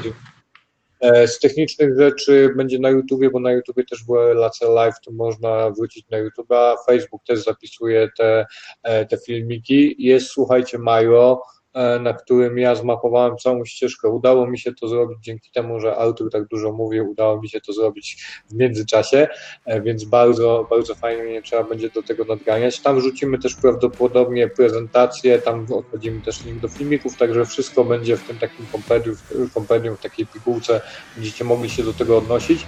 E, Ja w ogóle muszę Artur Ci powiedzieć, że e, 2,5 godziny, a my mamy cały czas tam około 16-17 osób, nie? Także o tak późnej porze to to jest całkiem, e, całkiem fajnie, nie?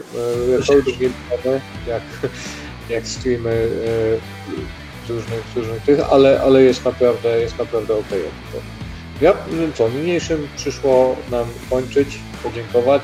E, Kuba, coś do pytania masz? Tylko to, że na pewno wrócimy jeszcze z Arturem z jakimś live'em, bo jest naprawdę super. Tak, tak, Cieszę tak.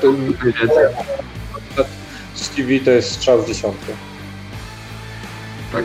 Także co, dobrej nocy wszystkim życzymy Dzięki. I do zobaczenia.